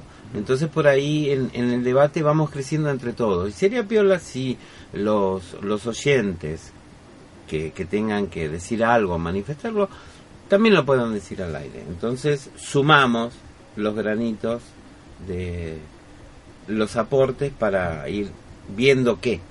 Ahora, ¿qué hacemos después con todo esto? Hay que ver también la otra la otra cosa. Tenemos un montón de información, sabemos que todo es el glifosato es malo, la soja es mala, sacan las- las selvas, eh, se contamina el agua, hay hidrofracking acá a la vuelta, porque el hidrofracking está acá a 20 kilómetros, acá arriba, por todos lados. ¿Qué hacemos con toda esta información? ¿A qué nos dedicamos? ¿A hacer qué? ¿A dar la información por información misma? ¿A pasarla? ¿O cómo contrarrestamos lo que está pasando en función de cómo vamos a actuar nosotros? Y a veces también sucede que la información oficial, digamos, la, información de, de formación universitaria, de científicos, ingenieros que trabajan para hacer, por ejemplo, alimentos o cosas que conviven con nosotros, eh, si vos te pones a investigar, a leer, cuando leíamos, por ejemplo, los plaguicidas y plásticos que salvarán el planeta, Ah, que es material de lectura de estudio eh, Universitario. y nos parece muy eh, irónico, ¿no? Que de repente venga este texto que parecía atacar todos los, los pensamientos que nosotros decimos, ¿cómo que el plástico va a salvar el planeta? O sea, sale de toda lógica eso. Y sin embargo es eso. Y si nosotros intentáramos consultar eh, profesionales sería para tener una información más de la que ya contamos, pero es siempre tener una, una información y una contrainformación para, para poder equiparar ¿no? lo que uno, lo que uno cree que conoce, a veces, porque a veces no llegamos a Claro. conocer todo. Bueno, sí, bueno, agradecemos el llamado que Sí, tuvimos de, agradecemos. de- Juan, Muchas gracias. Javier, Javier. Javier.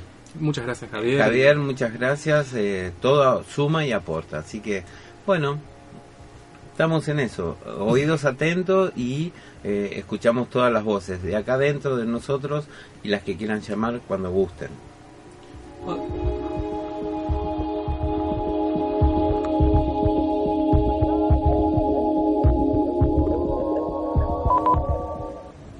¿Sabés qué es el fracking? El fracking o fractura hidráulica es un método no convencional de extracción de gas y petróleo. Consiste en una perforación vertical y una horizontal a la que se le cargan arenas y explosivos. Luego se inyecta una gran cantidad de agua dulce a alta presión junto con miles de litros químicos para liberar el gas y el petróleo de la roca madre. Los riesgos de contaminación de acuíferos, napas y ríos son muy altos y casi imposibles de controlar. Resistamos el avance de la hidrofractura en la provincia. Con contaminación no hay progreso. Con saqueo no hay desarrollo. Antena Libre 89.1 89.1 La radio de la vida.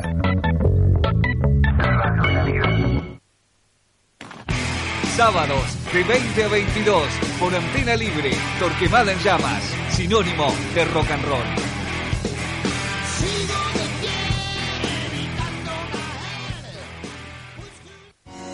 Los docentes universitarios de radio de todo el país tenemos una cita impostergable. Son las jornadas universitarias La Radio del Nuevo Siglo. Te invitamos a debatir y a poner en común del 5 al 7 de septiembre próximo en la Facultad de Ciencias Sociales de la Universidad Nacional del Comahue, General Roca, Río Negro, Patagonia, Argentina.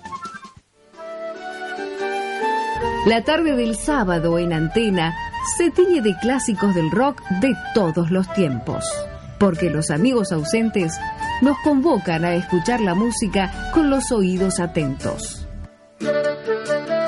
Para amigos ausentes. Para amigos ausentes, sábados de 16 a 18 por antena.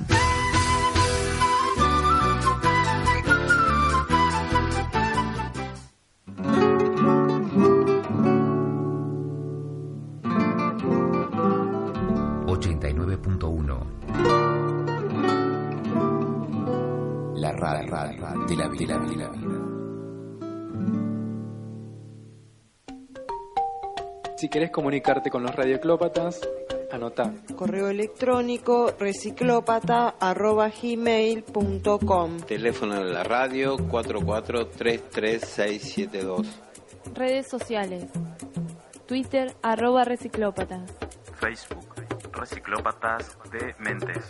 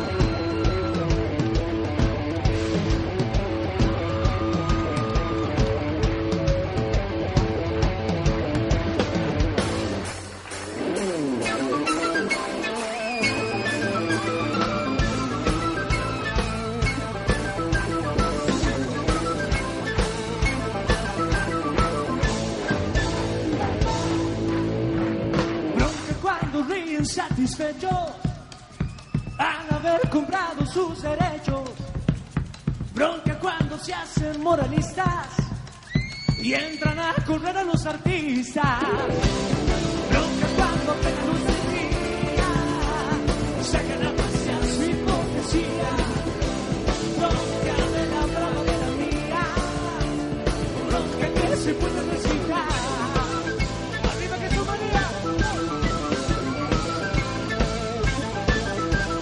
Largos que toman lo que es nuestro, con el guante de disimular.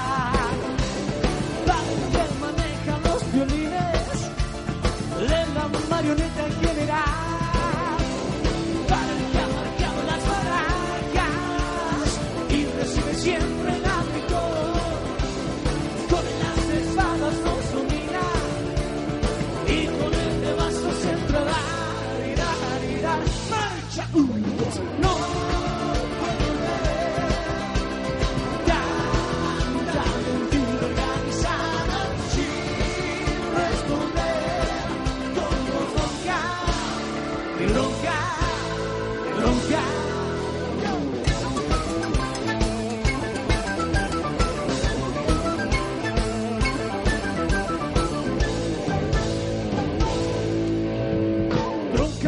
Matan con descaro, pero nunca nada queda claro. Bronca porque roba el asaltante, pero también roba el gobernante. Bronca porque se ha prohibido todo, hasta lo que haré de cualquier modo. Bronca porque no se paga fianza, si no se encarcela la esperanza.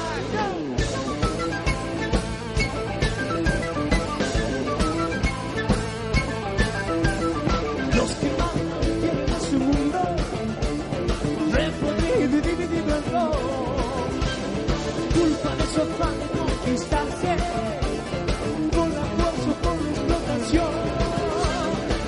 Cambies entonces cuando quieres que me corte el pelo sin razón.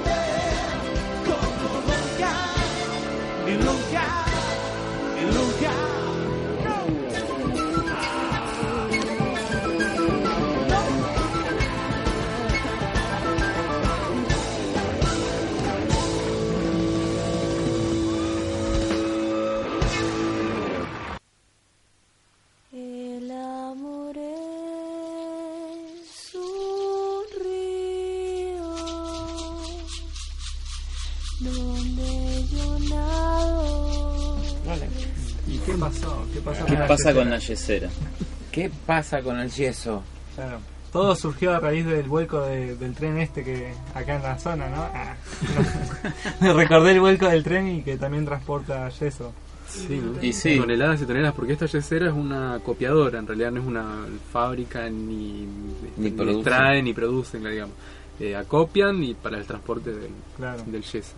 Estamos hablando de la yesera que está allá en, en Gómez, JJ en Gómez. JJ Gómez, ¿no? O sea, eh, la yesera que ha tenido traslados por todos lados porque eh, ¿qué es lo que produce? El polvillo ese que tiene el yeso cuando se acumula y las rocas, las piedras de yesos, este, ¿cómo se llama? Se degradan por acción del viento, por acción de la lluvia, no sé. Este, sí, Claro, ah, me el- acotan algo. El, eh, problema de esta que es una planta de acopio, ¿no? Y de Claro. carga y descarga del yeso, que no es una yesera. Claro. Este, y el vuelo del material se produce cuando vienen los camiones y descargan ahí sobre los vagones, también hay depositado material en el piso. Ahí es cuando se produce el vuelo de La volatilización esta, ¿no? Del yeso. El vuelo del Sí. polvillo se llama. El vuelo del polvillo es un tema para Gómez. El polvillo es del yeso directamente, ¿no? Donde afecta a las escuelas, afecta al barrio. Y bueno, y un tiempo atrás eh, tuvimos algunas charlas con, con gente que ahora no pertenece específicamente. Fue, digamos que pasó de estar en el municipio a provincia, ¿no? A los cargos políticos que, que, que son que se nombraron el año pasado y todo ese tipo de cosas. Y tenemos audios que después vamos a, a escuchar y es eh, lo que hablaba Laura Juárez en ese momento, que era la, la directora de medio ambiente acá, De Roca. de Roca en el municipio, que después fue, eh, es, creo que todavía sigue siendo, en la provincia de, de Río Negro, ¿no? El traslado. Y esto, bueno, eh, la yesera acá en Roca está instalada en el 2006 eh, en JJ Gómez. Eh, los vecinos de ese entonces que ven justamente cómo se trasladó de, de Allen a, a Gómez, vieron que por algún motivo se había trasladado y ellos empezaron a investigar y bueno, también por el tema de, de lo que ellos veían en su propio organismo, cómo iba influenciando la yesera, la instalación en su cuerpo el tema de las vías respiratorias, eh, en la epidermis también. Y bueno, empezaron a, a hicieron una carta de intención para comunicarse con Laura Juárez y muchos reclamos y bueno, surgió en esto, en que todavía hoy en día sigue instalada la, yesera ahí. En ese momento del encuentro que hablamos con Laura Juárez fue una jornada de educación socioambiental, fue la primera de General Roca organizada por la UNTE cuando se formaba la, el Se ciclo- inauguraba la secretaría. la secretaría. Y bueno, fue un momento bastante oportuno porque estaba una gran congregación de maestros que estaban bastante informados sobre el tema porque estaban afectados por ello. Y estaba Laura Juárez ahí para responder directamente a las preguntas. Entonces fue una situación donde la gente intentaba preguntar eh, qué es lo por qué pasaba lo que pasaba y Laura intentaba atajar esos penales y se defendía que ella salía siempre tan tan bien parada no de, de siempre Sí, digamos que era Eh, algo que no le compete. o que no sea mal el yeso, que no, es- no es cancerígeno, o que en realidad eh, eh, cada vez que ellos hicieron los controles estaban bien, los datos daban bien, eh, estaba sobre los valores aceptables, digamos, por, por, la, por la Organización Mundial de la Salud, y que estaba Claro. todo bien. Digamos, ellos se atajó y se defendió y quedó bien, digamos, porque yo por más que la gente le decía, pero mirá, o sea, nosotros... eh, de la escuela que está frente a la yesera es la que más eh, Afectada está. afectados están y eh, los profes están, laburan un tiempo, tienen que pedir certificado porque nos dan de salud y cambian y cambian y cambian. Y así están, y es la escuela que, que más sufre de eso. Pero los chicos están los 365 días del año ahí, ellos no se toman licencia. Podemos digamos, escuchar y- ese audio, ¿no? Una extracción bueno. del audio donde Laura Juárez comenta un poco. Sí, una de las cosas que denunciaban eh, con respecto a la yesera eh, era esto de... ah, me olvidé de lo que iba a decir. Bueno, escuchamos el Escuchamos audio. el Escuchamos el- Escuchamos el audio porque el Alzheimer avanza. Yo no desconozco la opinión, eh, las opiniones que han vertido y, pe- y quise venir para, eh, para ver eh, cómo podemos no revertir, eh, revertir la situación en, en beneficio de todos. Eh, algo que dijo la docente que habló sobre el escenario, eh, no recuerdo el nombre, Jessica. Jessica. eh, eso sí lo voy a aclarar y voy a decir que no es así, eh, que al Estado municipal no le importa nada, no es así, se los puedo asegurar, porque he venido con Luis, que es el que lleva el caso eh, en, en la, en la dirección, él es, él es el, el- el parte del equipo técnico que va a inspeccionar siempre y no es que nunca se hizo nada con la planta, la playa de carga y descarga de yeso. Yesera es una, tomémoslo como una forma común de llamarlo yesera, yo le llamaría una industria del yeso, donde hay una transformación del yeso. Primero, tener claro también ese concepto. Yo entiendo la postura de los docentes porque fui a hablar con ellos, porque en realidad el cuerpo docente de la Escuela 66 nunca se había eh, hecho, nunca se había hecho presente ante el municipio. Sí nosotros hemos estado respondiendo ante un amparo que habían eh, presentado los vecinos y había estado en contacto con los docentes, particularmente eh, yo y, mi equipo de trabajo, en una reunión que organizamos nosotros al principio cuando recién se instaló la yesera, que convocamos a todos los vecinos. Eh, esto por un lado, aclarar eso de que, no es que se hace oídos sordos, al contrario se trabaja, se trabaja mucho y se ha trabajado sobre medidas de mitigación. O sea que no se ha hecho nada, eh, no es así. O sea, se han hecho cosas. Toda empresa que, que se quiere instalar en la ciudad de General Roca lo puede hacer siempre y cuando no, no provoque un riesgo, no sea un riesgo o un daño para la salubridad pública. ¿Y en qué nos basamos? Y en esto es donde no nos podemos poner de acuerdo y a veces a nosotros como, como Estado, del lado nuestro, se nos complica decir qué es lo que realmente, cómo me tengo que basar yo. Yo tengo que hacer estudios técnicos para poder, y acá el abogado por ahí ayudarme en esto porque tal vez tenga que, que que intervenir porque incluso lo hablo con los abogados de la municipalidad. ¿Con qué elementos yo le puedo decir a la empresa eh, que se vaya? Más allá de que sabemos que el impacto social está dando negativo. Eso no hay duda, eso, ya, eso es lo que estoy tratando. En este momento estamos tratando de poner por encima el impacto social que está dando negativo. Pero aún así yo quiero aclarar estas cuestiones que Yesera es una industria de yeso, que el yeso en estado natural no es cancerígeno.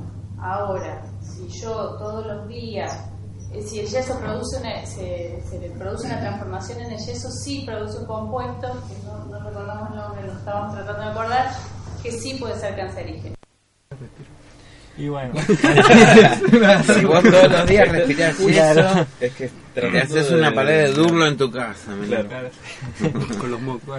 Con, con todo. No, yo quería acotar esto de que decía No con qué justificativo. cosas, ¿no? O sea, co- Sí, con qué justificativo le dice a la empresa que se vaya, ¿no? Con el principio precautorio, esto que hablábamos. Me parece que es un. Si vos querés que algo se frene, pone un, Claro, más un teniendo el precautorio. poder que tenés y estando en el lugar en el que estás. No, pero aclaremos algo. Esto es una charla que se tuvo con Laura Juárez cuando trabajaba acá en, en, en el municipio, Secretaría en la municipio. secretaría en el municipio. Y esto fue un audio del 2011. Sí, en esta ¿no? charla que comentábamos. Claro, eh, lo aclaramos. Digamos, a partir del 2011 hasta el día de hoy, ¿qué pasó? ¿Qué se hizo con relación a la yesera? Justamente lo que de esto que decía Laura de que no tenía ella eh, ningún fundamento para poder decirle a una empresa que se tenía que retirar y que solamente existía como el, el- problema social, el factor social, digamos, como que estaban todos medio enojados. Y, de esto es lo que hablamos nosotros y lo que habla el principio precautorio, digamos, no hay que esperar ningún caso de enfermedad, no hay que esperar ninguna muerte, no hay que esperar eh, que se vea lo malo de lo que está sucediendo. Si uno sabe que, digamos, no están eh, cargando y descargando bananas, están descargando yeso. Y el yeso se conoce que es un material radiactivo. Sí, En tiene algunos componentes. Radón. Sí. Radón. Un radón, entre uno de ellos. Que es un derivado del uranio. Sí. Mm. Digamos Eh, que es en forma natural también. ¿no? Digamos, Sí. entonces se está tratando con un material que se debe tener un mínimo de precaución. Y lo que habla el principio de precaución es eso, que no hay que esperar ningún caso fatal ni nada por el estilo, que si se puede prevenir, que para eso está en la ley, bueno, que se prevenga entonces. Eh, de hecho, sucedió eh, tanto, tanto reclamo, tanto malestar social, que fue la promesa de eh, trasladar la yesera de Gómez. Eh, ahí está, Quedó ahí quedó. Lo que sí mencionaba, me acuerdo de esto de que eh, como eso es una playa de carga y vienen los camiones, cargan y descargan la polvareda que decíamos, le habían puesto alrededor eh, unas mallas, eh, medias sombras de determinada altura para que los efectos de, de los polvos esos que lleva Sí, además de esta media sombra también hay una cortina de álamo. Claro, hay una cortina de álamos. Y eso era una Ya no, mitigación. no, no está la cortina de álamos. Claro. Ya No la cortina. vendieron los álamos. No hay cortina de álamos, yo estuve ahí el viernes, no hay Mm, cortina de ajá. álamos, está esta media sombra con las grandes entradas para los camiones, las entradas para el personal Que eh, trabaja ahí, humano sí, sí. Y, y listo. Y estas medias sombras son eh, las medidas de mitigación que utilizó eh, Laura Juárez desde la Secretaría de Medio Ambiente para frenar un poco el polvillo. Pero digo, eh, digo, yo no lo digo, lo dijo el doctor Delgado acá en Roca que el micronaje de esta medida de, de la trama de la media sombra para los alveolos y los bronquios es lo que un centímetro en una cuadra. O sea, no mitigaron nada, es toda una mentira. Y lo que me había olvidado hoy cuando quise acotar antes del audio es que sí, se hacían los controles. En el momento en que la empresa estaba trabajando solamente el 10% de su capacidad diaria de trabajo. Y esto los vecinos lo denunciaban y hacen eh, oído sordo, como que no, que es mentira. Después dicen que la sala no, la sala del centro de salud del barrio no, no reporta ningún caso de enfermedad de las vías Directo, respiratorias sí. por el yeso. Pero lo cierto es que sí, yo trabajo en esa escuela y sí se ven los chicos con el continuo moco que genera esto de que estar aspirando todo el tiempo a algo que no es de tu organismo y que no es aire limpio. Son micropartículas de yeso. Sí, imagínate que, que vos tenés, eh, un, no sé, supongamos que vos vas a pintar tu casa en un momento y, y pasás lija, una lija en la pared para, para poder pintarla. Ese polvillo, ese, esa granulación de polvillo es la misma o parecida a la granulación al polvillo del yeso que está disperso en el aire. Imagínate la polvareda que tenés y eso al respirarlo, yéndose, siendo yeso y con la humedad de las mucosas nasales, se adhiere, se pega. Entonces, imagínate dentro de tu pulmón, porque es una granulación muy, muy, muy finita, ¿no? Eso también hay que tener en cuenta. Y esto que mencionabas con relación a los chicos, las tos, la sequedad en la garganta, En la, mucosidad en la piel y el barrio y Gómez está afectado de todo eso. Eh, también hay que ver esto que siempre las inspecciones en cualquier lado, siempre las empresas trabajan en óptimas condiciones. ¿no? La, siempre cuando se, se determinan esos valores de en qué estado está la... No, no contamina porque está dentro de los valores de la eh, Organización Mundial de la Salud, de otros parámetros que se tienen en cuenta y siempre las empresas zafan.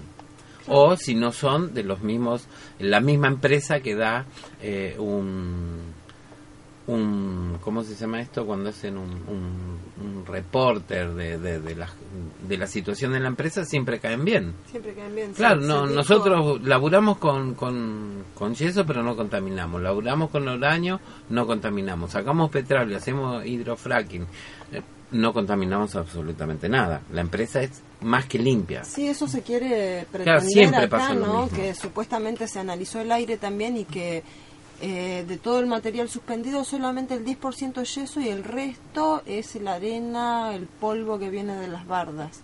El ambiental general. digamos. Pero lo cierto es que la gente que está en la zona aledaña o, o muy cercana de la yesera, esto está en calle Tucumán, en la altura de Gómez, eh, y la gente que vive en calle San Martín, Mitre, toda esta zona en Gómez, está afectada por, por estar continuamente aspirando este polvillo que ahora en invierno se agrava más porque no hay vegetación, entonces ya no hay eh, hojas que por lo menos este, atrapen un poco de ese polvillo, te entra todo directamente a la casa. Y ni pensar en un día de viento, que acá lo sobran, que lo, lo podemos padecer todos.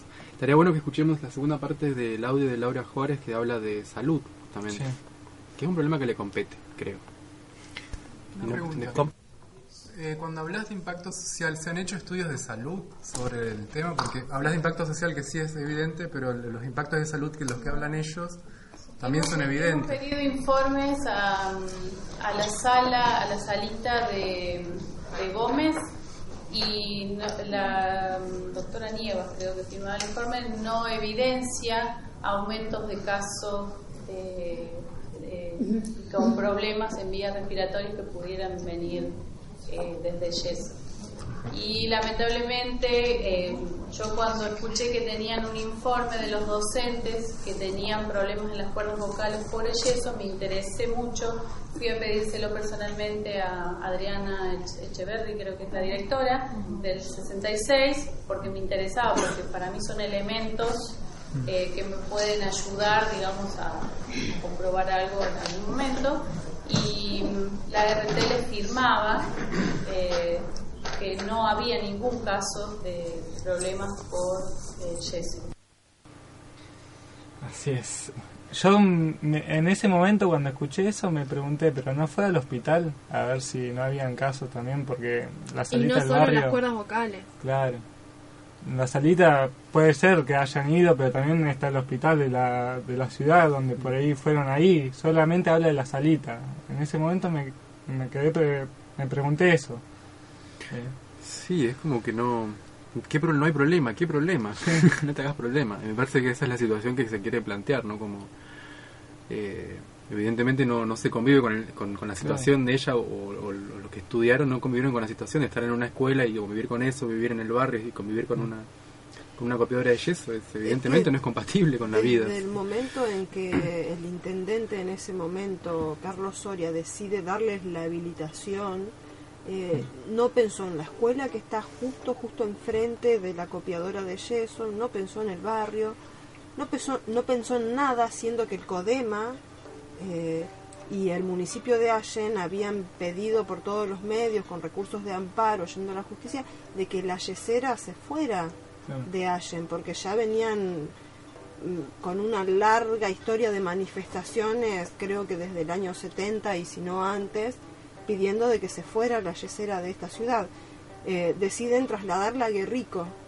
Como no hay obra hecha para, para recibir la copiadora, eh, sí, te recibimos en Roca, sin pensar que teníamos una escuela ahí al lado, que hay un barrio, Sin que hay otro todo el daño que se provoca.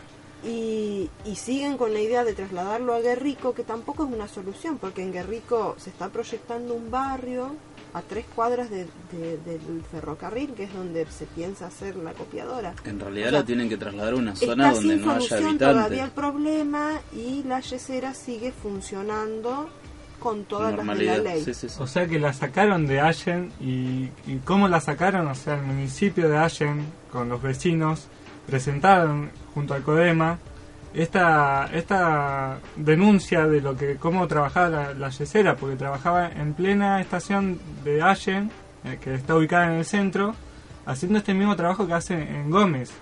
¿Cómo es?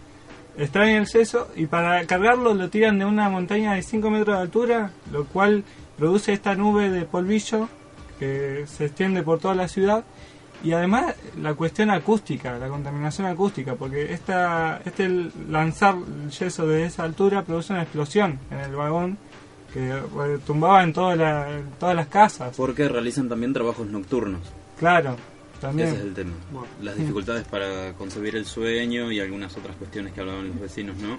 Entonces los vecinos de, de Gómez eh, se- toman esto de Allen como un ejemplo y de eso mismo que presentaron los vecinos de, de Allen, los vecinos de Gómez presentan ante la justicia, el Superior Tribunal de Justicia de la provincia, para que la yesera se vaya de Gómez. La cosa que el Superior Tribu- Tribunal de Justicia todavía no tuvo tiempo de ver este recurso de amparo que se presentó de los vecinos de Gómez. O sea, como dije antes, todavía sigue todo funcionando como en un principio, con la habilitación municipal, este, haciendo oídos sordos a los reclamos de los vecinos, de los docentes, de los alumnos, porque nadie, nadie ve esa Nadie situación. cargo, eso Eh, con- cuentan en la escuela 66, que es la afectada, la escuela 66 de Gómez, eh, los chicos hacían educación física en un salón que hay enfrente, que es el salón comunitario de Gómez, y debido a la voladura de este polvo no pueden hacerlo más porque no hay personal que limpie el salón comunitario y los chicos corrían, levantaban el polvo y se les hacía imposible respirar en ese ambiente. Así que ahora están trabajando eh, como pueden, ah, porque eh, educación física se empieza a dar a las 8 de la mañana, hace frío, está oscuro, se trabaja dentro de la escuela. Ese es otro de los problemas que tiene esa escuela, no tiene las instalaciones adecuadas para estar funcionando. ¿no? Le falta Principio un precautorio hay que aplicar. Insisto. bueno, a ver la gente de Gómez, principio precautorio y nada, a Sí, que ya están puede. reclamando. ¿Hace cuántos Sí. años que están? Desde el 2006. Y no debería ser así, pero parece que el- los funcionarios necesitan que le recuerden ciertas cosas de tener así. Y los ciudadanos comprometidos deberíamos estar para eso, ¿no? Para recordarles de qué es lo que se están olvidando, ¿no? De los que estamos acá. Y bueno, ya tenemos dos puntas en una misma ciudad que están olvidadas, ¿no? Recordemos, la semana pasada hablamos de la curtiembre o ex curtiembre de General Roca y hoy otra empresa que está generando problemas en nuestros ciudadanos o nuestros vecinos, Sí. eh, la yesera o la copiadora de yeso de Ferro Sur. Después le sumamos este, los los agroquímicos, los agrotóxicos, el fracking, El cóctel. el cóctel, La, la este, producción de, la producción de, eh, insumos agrícolas de agrofina. de claro, todo eso, o sea, no es solamente el yeso es, es una porción más de todo lo que está pasando, ¿no? Alrededor de General Rocas que afecta a los barrios de Gómez, este Fenelli, porque en este Fenelli está la yesera Corral. Corral que labura y vos yo viví un tiempo en este Fenelli y a la mañana era yo pensé que era todo neblina los primeros días viste cuando sos nuevo en el barrio Londres. qué sé yo dije caramba esto es impresionante porque hay toda una cortina de, de, de, de Claro, polvillo esa- de, esa de yesera polvillo sí claro yeso. esa, es, esa yesera lo que hace es moler el yeso entonces, este, la piedra que es la tosca, digamos, Claro, en yeso, Gómez se acopia, acá en se Gómez, en Gómez se acopia, en eh, Este este Fenelli se trabaja, digamos, se, Se sigue moliendo porque Se lo que sigue hay moliendo. en Gómez es como un, un montón de polvo con piedras pequeñas. Claro, pero digamos, si, si solamente la, la yesera como acopio, el yeso como acopio, produce ese polvillo, imagínate cuando lo muelen, ¿no? Y todo este Fenelli eh, amanece con todo un polvillo blanco, ¿no? un polvillo radioactivo. Sí, en más o menor medida, pero digamos como que, que afecta todo y uno se da cuenta porque ni hablar ahora con esto de, de que la humedad, el frío y todo eso, se condensa toda una nube ahí eh, que la tenés a dos metros de altura y tu casa pasás la mano por la pared y tenés yeso, polvillo de yeso. ¿Entendés? Yo Entonces, espero bueno. que después de las vacaciones no esté mala, Yesera. Quiero No, irme y volver y que no esté bueno, más. En este receso no somos los únicos que descansamos. Claro, no, van, van a descansar están todo. planeando el- Ya están, Ya empezaron, ¿no? ya están, empezaron. tírenme en, un- tírenme en una buena, de vacaciones feliz. La casa de barro. La casa de barro, ¿viste? Y hay cosas que se hacen Bueno, buenas también. Yo le quiero desear felices vacaciones a, los, a, a todos la los, audiencia. sí. los, los colegas docentes, diría uno, Claro. y bueno, y a todos los que los que participan. Y nosotros vamos, o sea, el sábado que viene no salimos, salimos de acá a dos semanas. Sí. Esa es la idea, no sabemos, todavía tenemos que organizar. La operadora está como De recién- vacaciones. de vacaciones. Gracias, Sandy, Gracias, por Sandy, por la operación. No hablar, que nunca la mencionamos. Se ve como que en Todos los días nos acordamos de Sandy. Ustedes. Ah. La gana de grupo. en cuenta en el menú. La, la vegana del grupo. La, la- se la cuenta en el menú, muy bien, pone un plato más. Listo, y bueno, nos estaremos escuchando próximamente. el próximamente. y estamos y en internet también para rever programas anteriores y cosas que hemos. si dicho se quieren allí. comunicar con nosotros, tenemos todas las vías de comunicación que las pueden oír por la radio, no solo fuera de la radio, de Radio Clópatas. También tenemos otras líneas de comunicación Si que no, salen ponen, en la sí, tanda. si no ponen en el buscador reciclópata y algo va a aparecer. Y ahí están pateando la puerta Sí, que sí. vienen. eh, El, el próximo parece que el programa. próximo programa este, Tiene ganas bueno, de salir. tiene ganas de salir. Bueno, Chao. será hasta la próxima. Hasta la próxima y nos vemos. Hasta luego. Chao.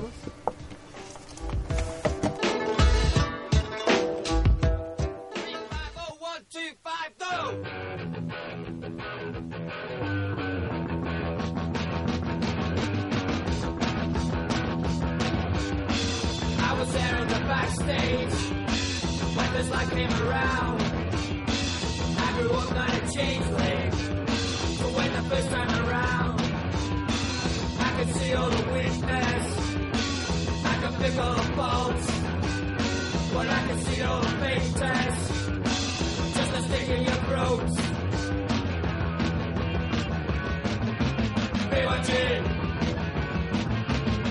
BYG. BYG.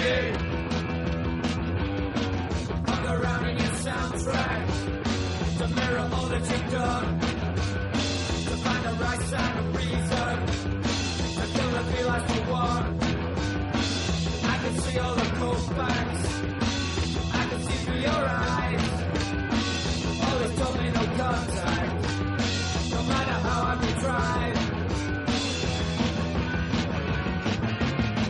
Liberty! Liberty!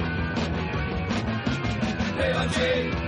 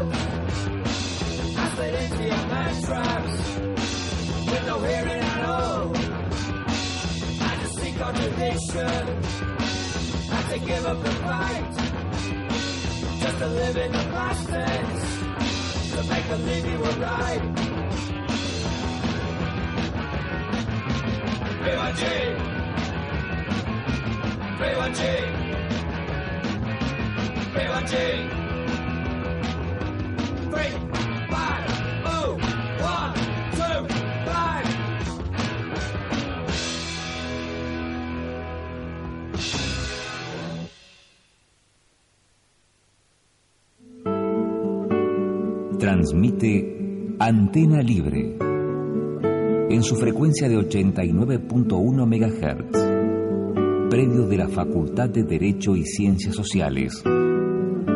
General Roca, Río Negro. La radio de la vida. radio de la vida.